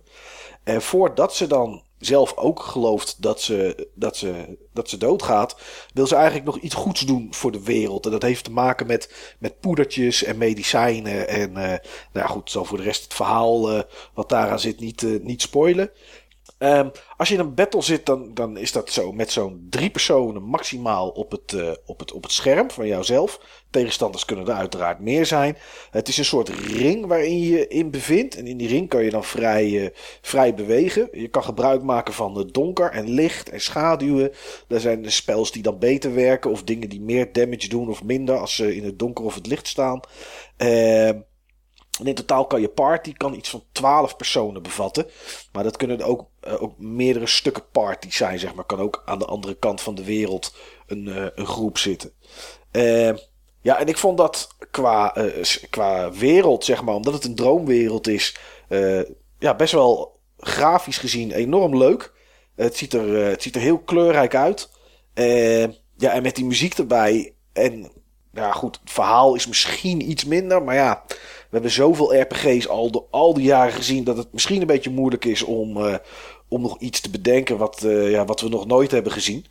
Maar met dat Chopin, op de, dat Chopin gedeelte wat erin zit, vind ik toch wel uh, interessant. Dat je in zijn droomwereld, zeg maar, je voortbeweegt. Chopin is ook een van de figuren waarmee je speelt, hè? Ja, klopt. Ja, een van de, een van de personages is hij zelf inderdaad. En ja, dat vind ik toch wel een titel. Ja, ik weet niet wat ik zeg, het zijn er maar 760.000 exemplaren die verkocht zijn.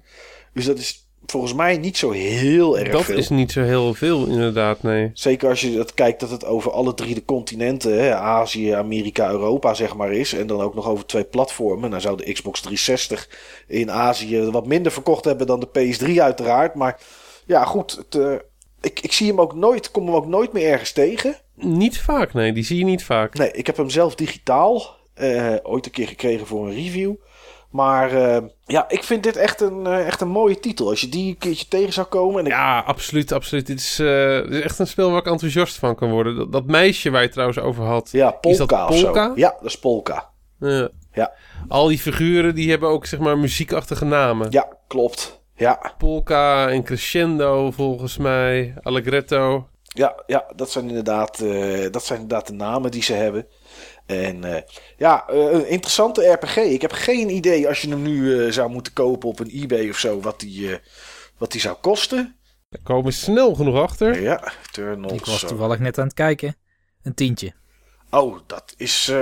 dat is goed wel... aan te komen. Ja, er staan Volgens er mij is genoeg. die op de PS3 ietsjes duurder dan op de...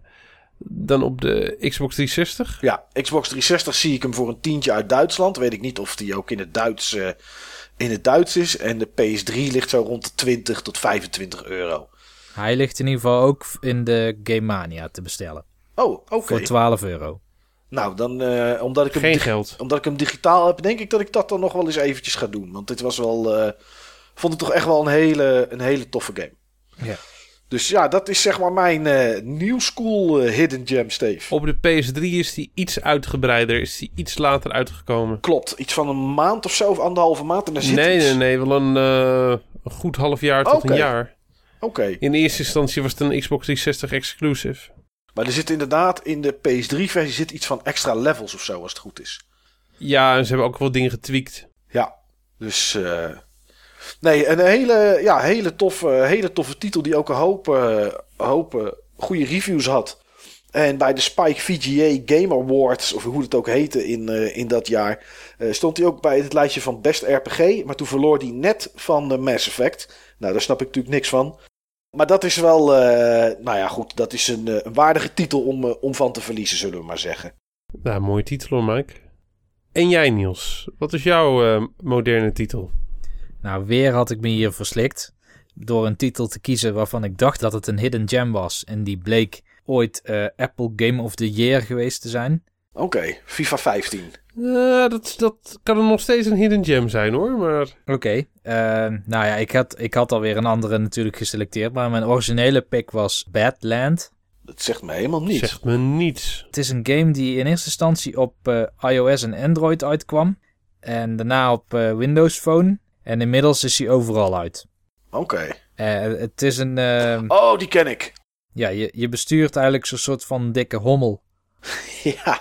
Eh, op een eh, manier, op het, als je het touchscreen aanraakt, dan gaat hij omhoog. En laat je los, dan gaat hij naar beneden. Beetje Flappy Bird-achtig. Ehm, en wat ik hier leuk aan vind, is dat het dat combineert Oh, deze heb ik wel eens gezien, die met, stof. met Super Meat Boy-achtige lompheid. En je kan het ook met vier spelers tegelijk doen. En eh, dan krijg je van die power-ups waarmee je, eh, waarmee je in één keer een hele zwerm van die hommels door het level heen zwiert. En dat is wel eh, dat is enorm leuk. Ik speel deze game echt best wel vaak. Bijna wekelijks zelfs.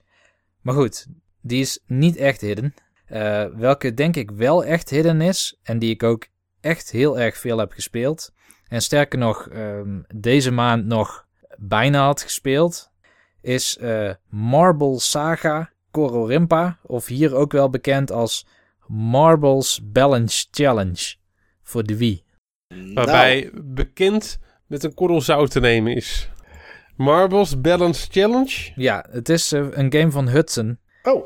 Een Oh. van de beste games van Hudson, als je het mij vraagt ook.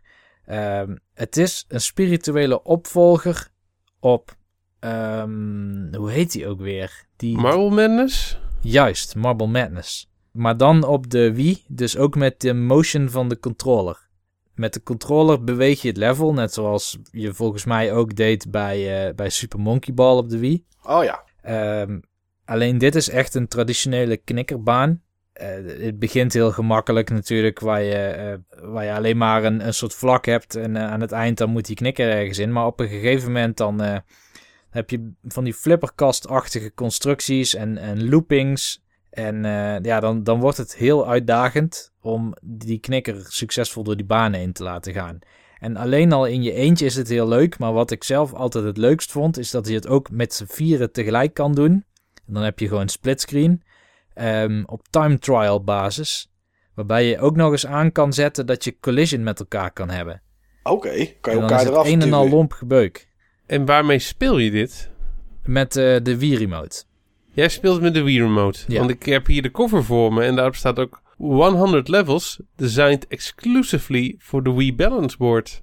Ja, en die heb ik eigenlijk nooit gedaan, die levels. Nee, ik zit hier ook een stukje gameplay te kijken. En dan zie ik ook inderdaad vrolijk lachende mensen. Terwijl er op beeld staat frustrating fun.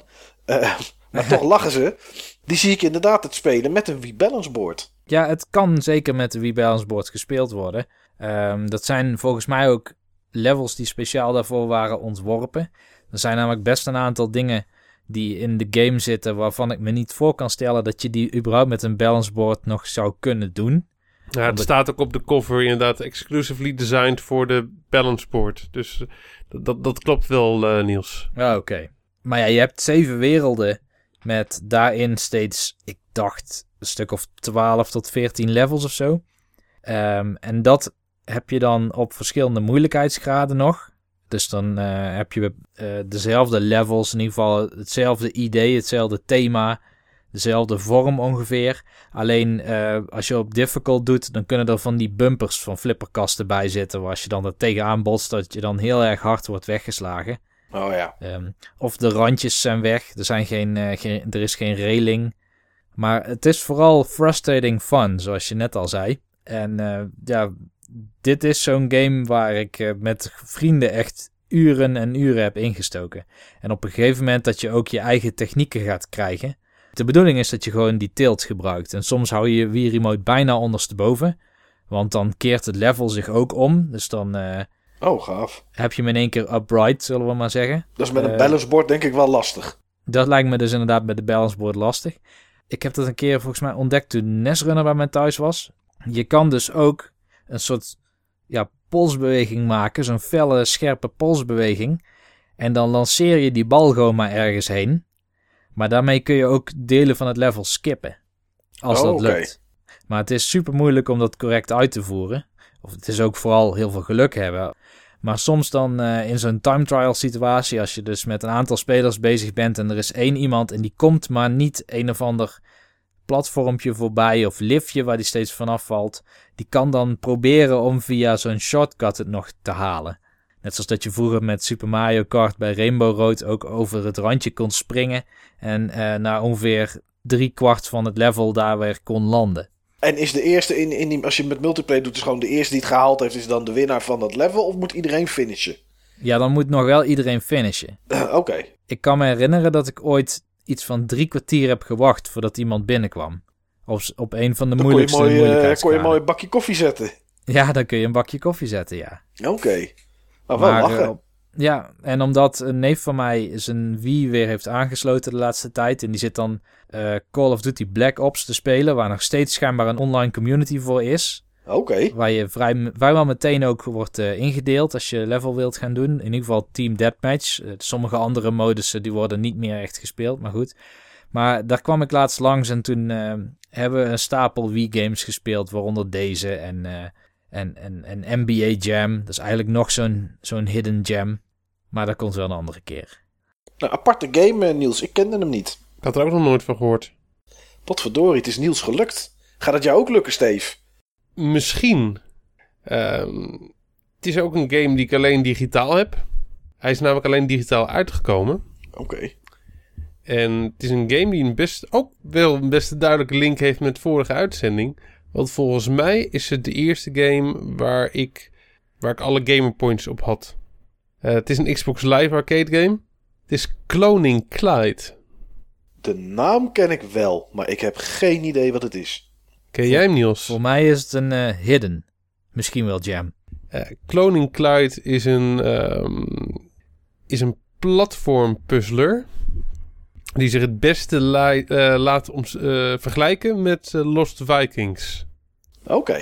Ehm, je speelt een, eh, ja, een, eh, een mannetje, Clyde. En Clyde is ontvoerd en op Clyde wordt geëxperimenteerd. Eh Clyde loopt ook de hele tijd rond in een, eh, ja, in zo'n ziekenhuis eh, ding wat van achteren niet goed sluit. Dus dan zie je zeg maar precies je bil na. Het, is echt- het ziet er best wel grappig uit. En ehm, Clyde is ontvoerd naar een cloning factory. Hmm. En je moet zeg maar steeds uit allerlei levels ontsnappen. Waarbij je jezelf ook moet, eh, moet klonen. En eigenlijk switch van kloon naar kloon. Om met die verschillende klonen ook eh, ja, dan verschillende taken eh, te vervullen. Zodat je met een, een van je andere clones dan weer verder kan. Oké. Behalve dat je jezelf puur kan klonen, zijn er ook soms ook hulpmiddelen die je, die je vindt om bepaalde ja, obstakels te overbruggen. Bijvoorbeeld een schaap, wat heel erg hoog kan springen. Eh, een kip die een stukje vliegt. En een, eh, een vat met buskruid dat ontploft. Maar behalve dat je die dingen kan vinden, kan je bij bepaalde apparaten ook jezelf daarmee gene splitten. En dan krijg je de eigenschappen van, eh, van zo'n ding op een van je clones. Alleen dan nog net een stukje sterker. Dan kan je dus zeg maar een soort met van kipkleid worden. Die ook eh, eh, ja, echt hele stukken kan vliegen. En dat je op die manier eigenlijk veel verder eh, door een level kan.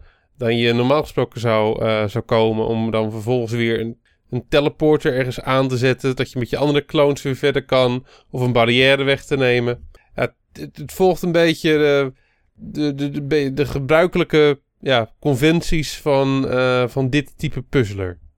Ja, ik zit een stukje te kijken. Het ziet er wel grappig. Ik zit wel heel vaak naar die, naar die billsplay te kijken, inderdaad. Eh, je hebt ook zeg maar cheats die je kan un- unlocken waarmee je Clyde er anders uit kan laten zien. Dus als die billspleet je irriteert, kun je Clyde ook een ander uiterlijk geven. Oké, nou tot nu toe irriteert hij wel niet. Ik vind het wel grappig, moet ik zeggen. Maar het ziet er wel leuk uit. Ja, het is, ook, eh, het is ook leuk. Het ziet er wel heel simpel uit. Ja, Ehm, je kan het tegenwoordig ook spelen op Steam. Dat was niet zo. Eh, het is eigenlijk uitgekomen in de, in de tijd voordat Steam echt opgekomen was. Of ik weet niet, ik weet niet eens of Steam überhaupt toen al eh, was. Maar eh, tegenwoordig heb je dus ook een Steam-versie. Wat ik er zo snel van zag, ziet het echt identiek uit aan, aan die live arcade versie. oké. Het is geen grafisch wonder. Daar moet je het niet voor gaan spelen. Het ziet eruit als een soort prototype. Ja, het ziet, het ziet echt heel simpel uit. Het is. ehm, de Xbox Live Arcade games die er toen uitkwamen, die waren vaak ook nog een beetje eh, ja, simpel. Het is echt gewoon een van de eerste generatie Live Arcade eh, games. Maar ik heb mezelf er toen gewoon echt heel erg mee weten te vermaken. En ik hou van dit type ja, platformgame. Kan je het met eh, meerdere mensen spelen, Steve? Ja. Dat die... Je kan het met meerdere mensen spelen. Oké, dan worden die andere mensen worden dan de kloon van Clyde. Ehm, Eén van de clones. Ja, oké, dat is wel Eén van de clones. Dat lijkt me wel echt leuk. Ja. Sterker nog, ik heb het ook multiplayer gespeeld met mezelf. Was voor een van die achievements. En dan moest je zeg maar een level in multiplayer uitspelen of zo. Toen heb ik gewoon zeg maar twee controllers bediend. Ja. ja, als je die punten wil pakken, moet je ze pakken. Alles voor de punten. Ja, toch? Alles voor de punten. Joey zou trots op me zijn. Zeker weten. En ehm, het spel heeft overigens... Eigenlijk, eh, eigenlijk wat Niels zegt, het, het, het heeft inderdaad heel veel weg van een prototype. Eh, echt, er zitten ook gewoon typische dingen in die horen bij een prototype. Wat het bijvoorbeeld niet heeft, en dat, moest, eh, dat was ik helemaal vergeten, dat moest ik op YouTube opzoeken. Het heeft geen muziek. Oké. Oh, dat is wel apart. Ja. Ja. Dus dat kun je tegenwoordig natuurlijk oplossen met eh, een muziek uit je eigen playlist. Ja. Maar ehm, ja. ja, dat is natuurlijk wel. eh, dat voelt natuurlijk niet heel erg als af. Nee. Maar het is waarschijnlijk door, door één of enkele mensen gemaakt. En waarschijnlijk kon niemand daarvan muziek maken. Nee, muziek kopen was waarschijnlijk te duur ergens. Ja. Ja, maar wel grappig. Het ziet er wel grappig Ja. uit. Het Ja, is echt een leuk spel hoor. Ik, eh, ik kan het eh, zeker aanbevelen. Cloning Clyde. En eh, ook dit is een game waarbij je niet, niet hoeft te hebben van, van de graphics. Maar de gameplay, dat, ja, dat is denk ik nog wel net zo leuk als dat ik het zeg maar een jaar of, wow, een jaar of tien geleden heb, heb ervaren. Oh, Oké, was Volgens mij heb ik hem een jaar of negen geleden zitten spelen. Het was een van de eerste games die ik gespeeld heb toen ik hier mijn appartement had. Oké. En ook van de een van de eerdere eh, eh, Xbox Live Arcade games dus. Ja, klopt. Ja, grappig. Ik vind het er leuk uit. Wel jammer dat het alleen digitaal is uitgekomen. Het zou wel leuk zijn om ergens een keer een diskje tegen te komen. Het kan zijn dat hij ook misschien op een bepaalde Xbox Live compilatie staat. Oh ja, die zijn er ook geweest, hè? Niet zoveel, maar het kan zijn dat hij erop staat. Oké. Nou, grappig. Leuke keuze, Steve. Dan hebben we toch weer wat eh, juweeltjes uit, eh, uit de retro en moderne game Goudmijn weten te halen. Ja, en zoals ik jullie hoorde, eh, hebben jullie er al een aantal voor de volgende eventueel ooit komende af- afleveringen. Dus ik, ik mag wel eens op zoek dat gaan. klopt, dat klopt. Als ik die dan nog weet. Nou, je hebt toch wel ergens een noodpadje of iets, eh, Niels? Ik heb heel veel lijstjes op mijn mobiele telefoon. Er staan ook nog steeds lijstjes in van eh, podcast 21, ik noem maar wat. Ja, Wat ik dan moest vertellen of eh, welke game ik wilde pakken in de Game Talk. Dus de vraag is altijd maar meer, kan ik het terugvinden? oké. Heb ik het nog ergens? Ik heb ook altijd eh, dat soort lijstjes, eh, Niels. Ik, eh, ken dat, ik herken dat wel. en ook dat kan ik het terugvinden. Ja, soms was een issue. Ja. Maar ik heb ook wel wat dingen gehoord die ik eh, een kans zou willen geven. Een van die dingen is Eternal Sonata. Dat zou ik best nog eens willen proberen. Eh, ik hoop dat die eh, Xbox One backwards compatibility werkt met die titel. Zal nu nog wel niet zijn, want het eh, rolt allemaal vrij langzaam uit. Maar op termijn hoop ik wel. En ook die, eh, en nou ben ik gewoon de titel even kwijt, Steve. Die, die Bomberman-achtige game. Robo Warrior. Robo Warrior. Ja, dat is zeker een leuke game om te proberen. Ja. Hele andere spellen. Ja, Van een hele andere schaal. Als ik één game uit deze uitzending zou moeten aanbevelen, was dat Eternal Sonata. Oké. ja, ja, dat denk ik ook wel. Als je een beetje RPG-achtig wel eh, trekt op dit moment, dan is dat zeker wel een, eh, een leuke nou, ik game. trek het wel, want eh, ik speel volgens mij er nu vijf tegelijk of zo. Oh, en verhaal Dus er kan best toch nog niet? eentje bij. Daar kan een zesde er best wel bij, Jawel. inderdaad. Gewoon tussendoor. Hele andere games waar we op uitgekomen zijn. Ja, Vind ik wel tof. ja. Maar wel interessante games allemaal, vind ik. Dat is wel, eh, dat is wel goud. Twee Hudson-titels. Ja, Ook nog eens. die maken veel jams. Dat, eh, dat doet het bij mij altijd goed, Hudson. Dus dat vind ik extra leuk.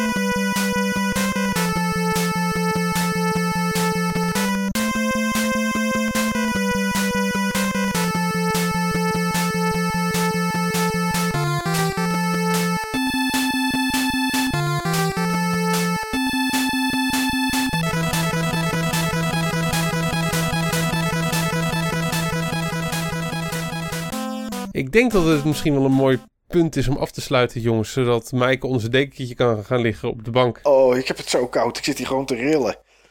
Oh, maar goed, het was het wel waard. Want ik heb, eh, ik, heb, ik heb leuke games gehoord, jongens. Dus wat dat betreft heb ik er geen spijt van. Ik, ik zou bijna willen zeggen, eh, Mike, je hebt nu ook de tijd om ze te gaan spelen. Want je hebt zowel vakantie, dus dat je toch weinig andere dingen kan doen. Ja, inderdaad. Ja, ik... eh, maar toch, als je op de bank zit en, en die koorts en een beetje koppijn... Ja, dan, dat is, eh, niet lekker, dat is niet lekker. Nee, ik, dus, eh, ehm, op het moment dat ik ziek ben, speel ik ook nooit veel. Nee, dus ik denk dat het series kijken wordt. Maar ik hoop toch wel dat het binnen één of twee dagen weg is. En dat ik gewoon eh, vierkante ogen kan gaan kweken. Zoals mijn moeder dat vroeger gezegd Ik zou hoop hebben. het ook. Ik hoop het ook. Daar gaan we gewoon voor. Ja, toch. Nou, Mike, veel wetenschap. Komt goed. Ja, en, en jongens, we hadden ook al een onderwerp voor de komende uitzending bedacht, toch? Dat houden we nog eventjes een verrassing. Maar ook dat gaat waarschijnlijk weer een leuke uitzending worden. Waar ook er een extra nummertje in de titel komt. Als in deel zoveel. Dan kunnen mensen alvast gaan zoeken. Nou, het kan in principe van alles zijn natuurlijk, hè? Want het kan ook natuurlijk gewoon deel 2 zijn. Ja. Maar, ja. maar eh, dat, is, eh, dat is die uitzending. Dit was deze uitzending. Hopelijk hebben jullie ervan genoten. Hopelijk vonden jullie het leuk. Hopelijk eh, is het een stukje inspiratie om zelf in een paar van deze titels te duiken. Dat horen we natuurlijk graag. Horen we graag op het forum. Horen we graag op Facebook. Eh desnoods stuur je gewoon een postduif naar, naar Gouda, naar Eindhoven, eh, naar het verre oosten des lands. Ja hoor, er zit hier Ook altijd... wel, ook eh, wel Duitsland. ja, er zit hier altijd duiven in de tuin van de buurman. Dus als je zegt van, hé, hey, zoek... Misschien eh, proberen mensen je al op die manier eh, te bereiken, Mike. Oh, dat zou zomaar kunnen. Ik geef elke dag gooi ik wel wat voer de tuin in. En dat is het dan. Ik zal eens kijken morgen of hij een briefje om zijn poot heeft inderdaad. het, zou zomaar, het zou zomaar kunnen. Ja. Hey, jongens, het was weer leuk. En eh, tot de volgende keer. En eh, ja, Tot de volgende keer. Tot tot de volgende keer.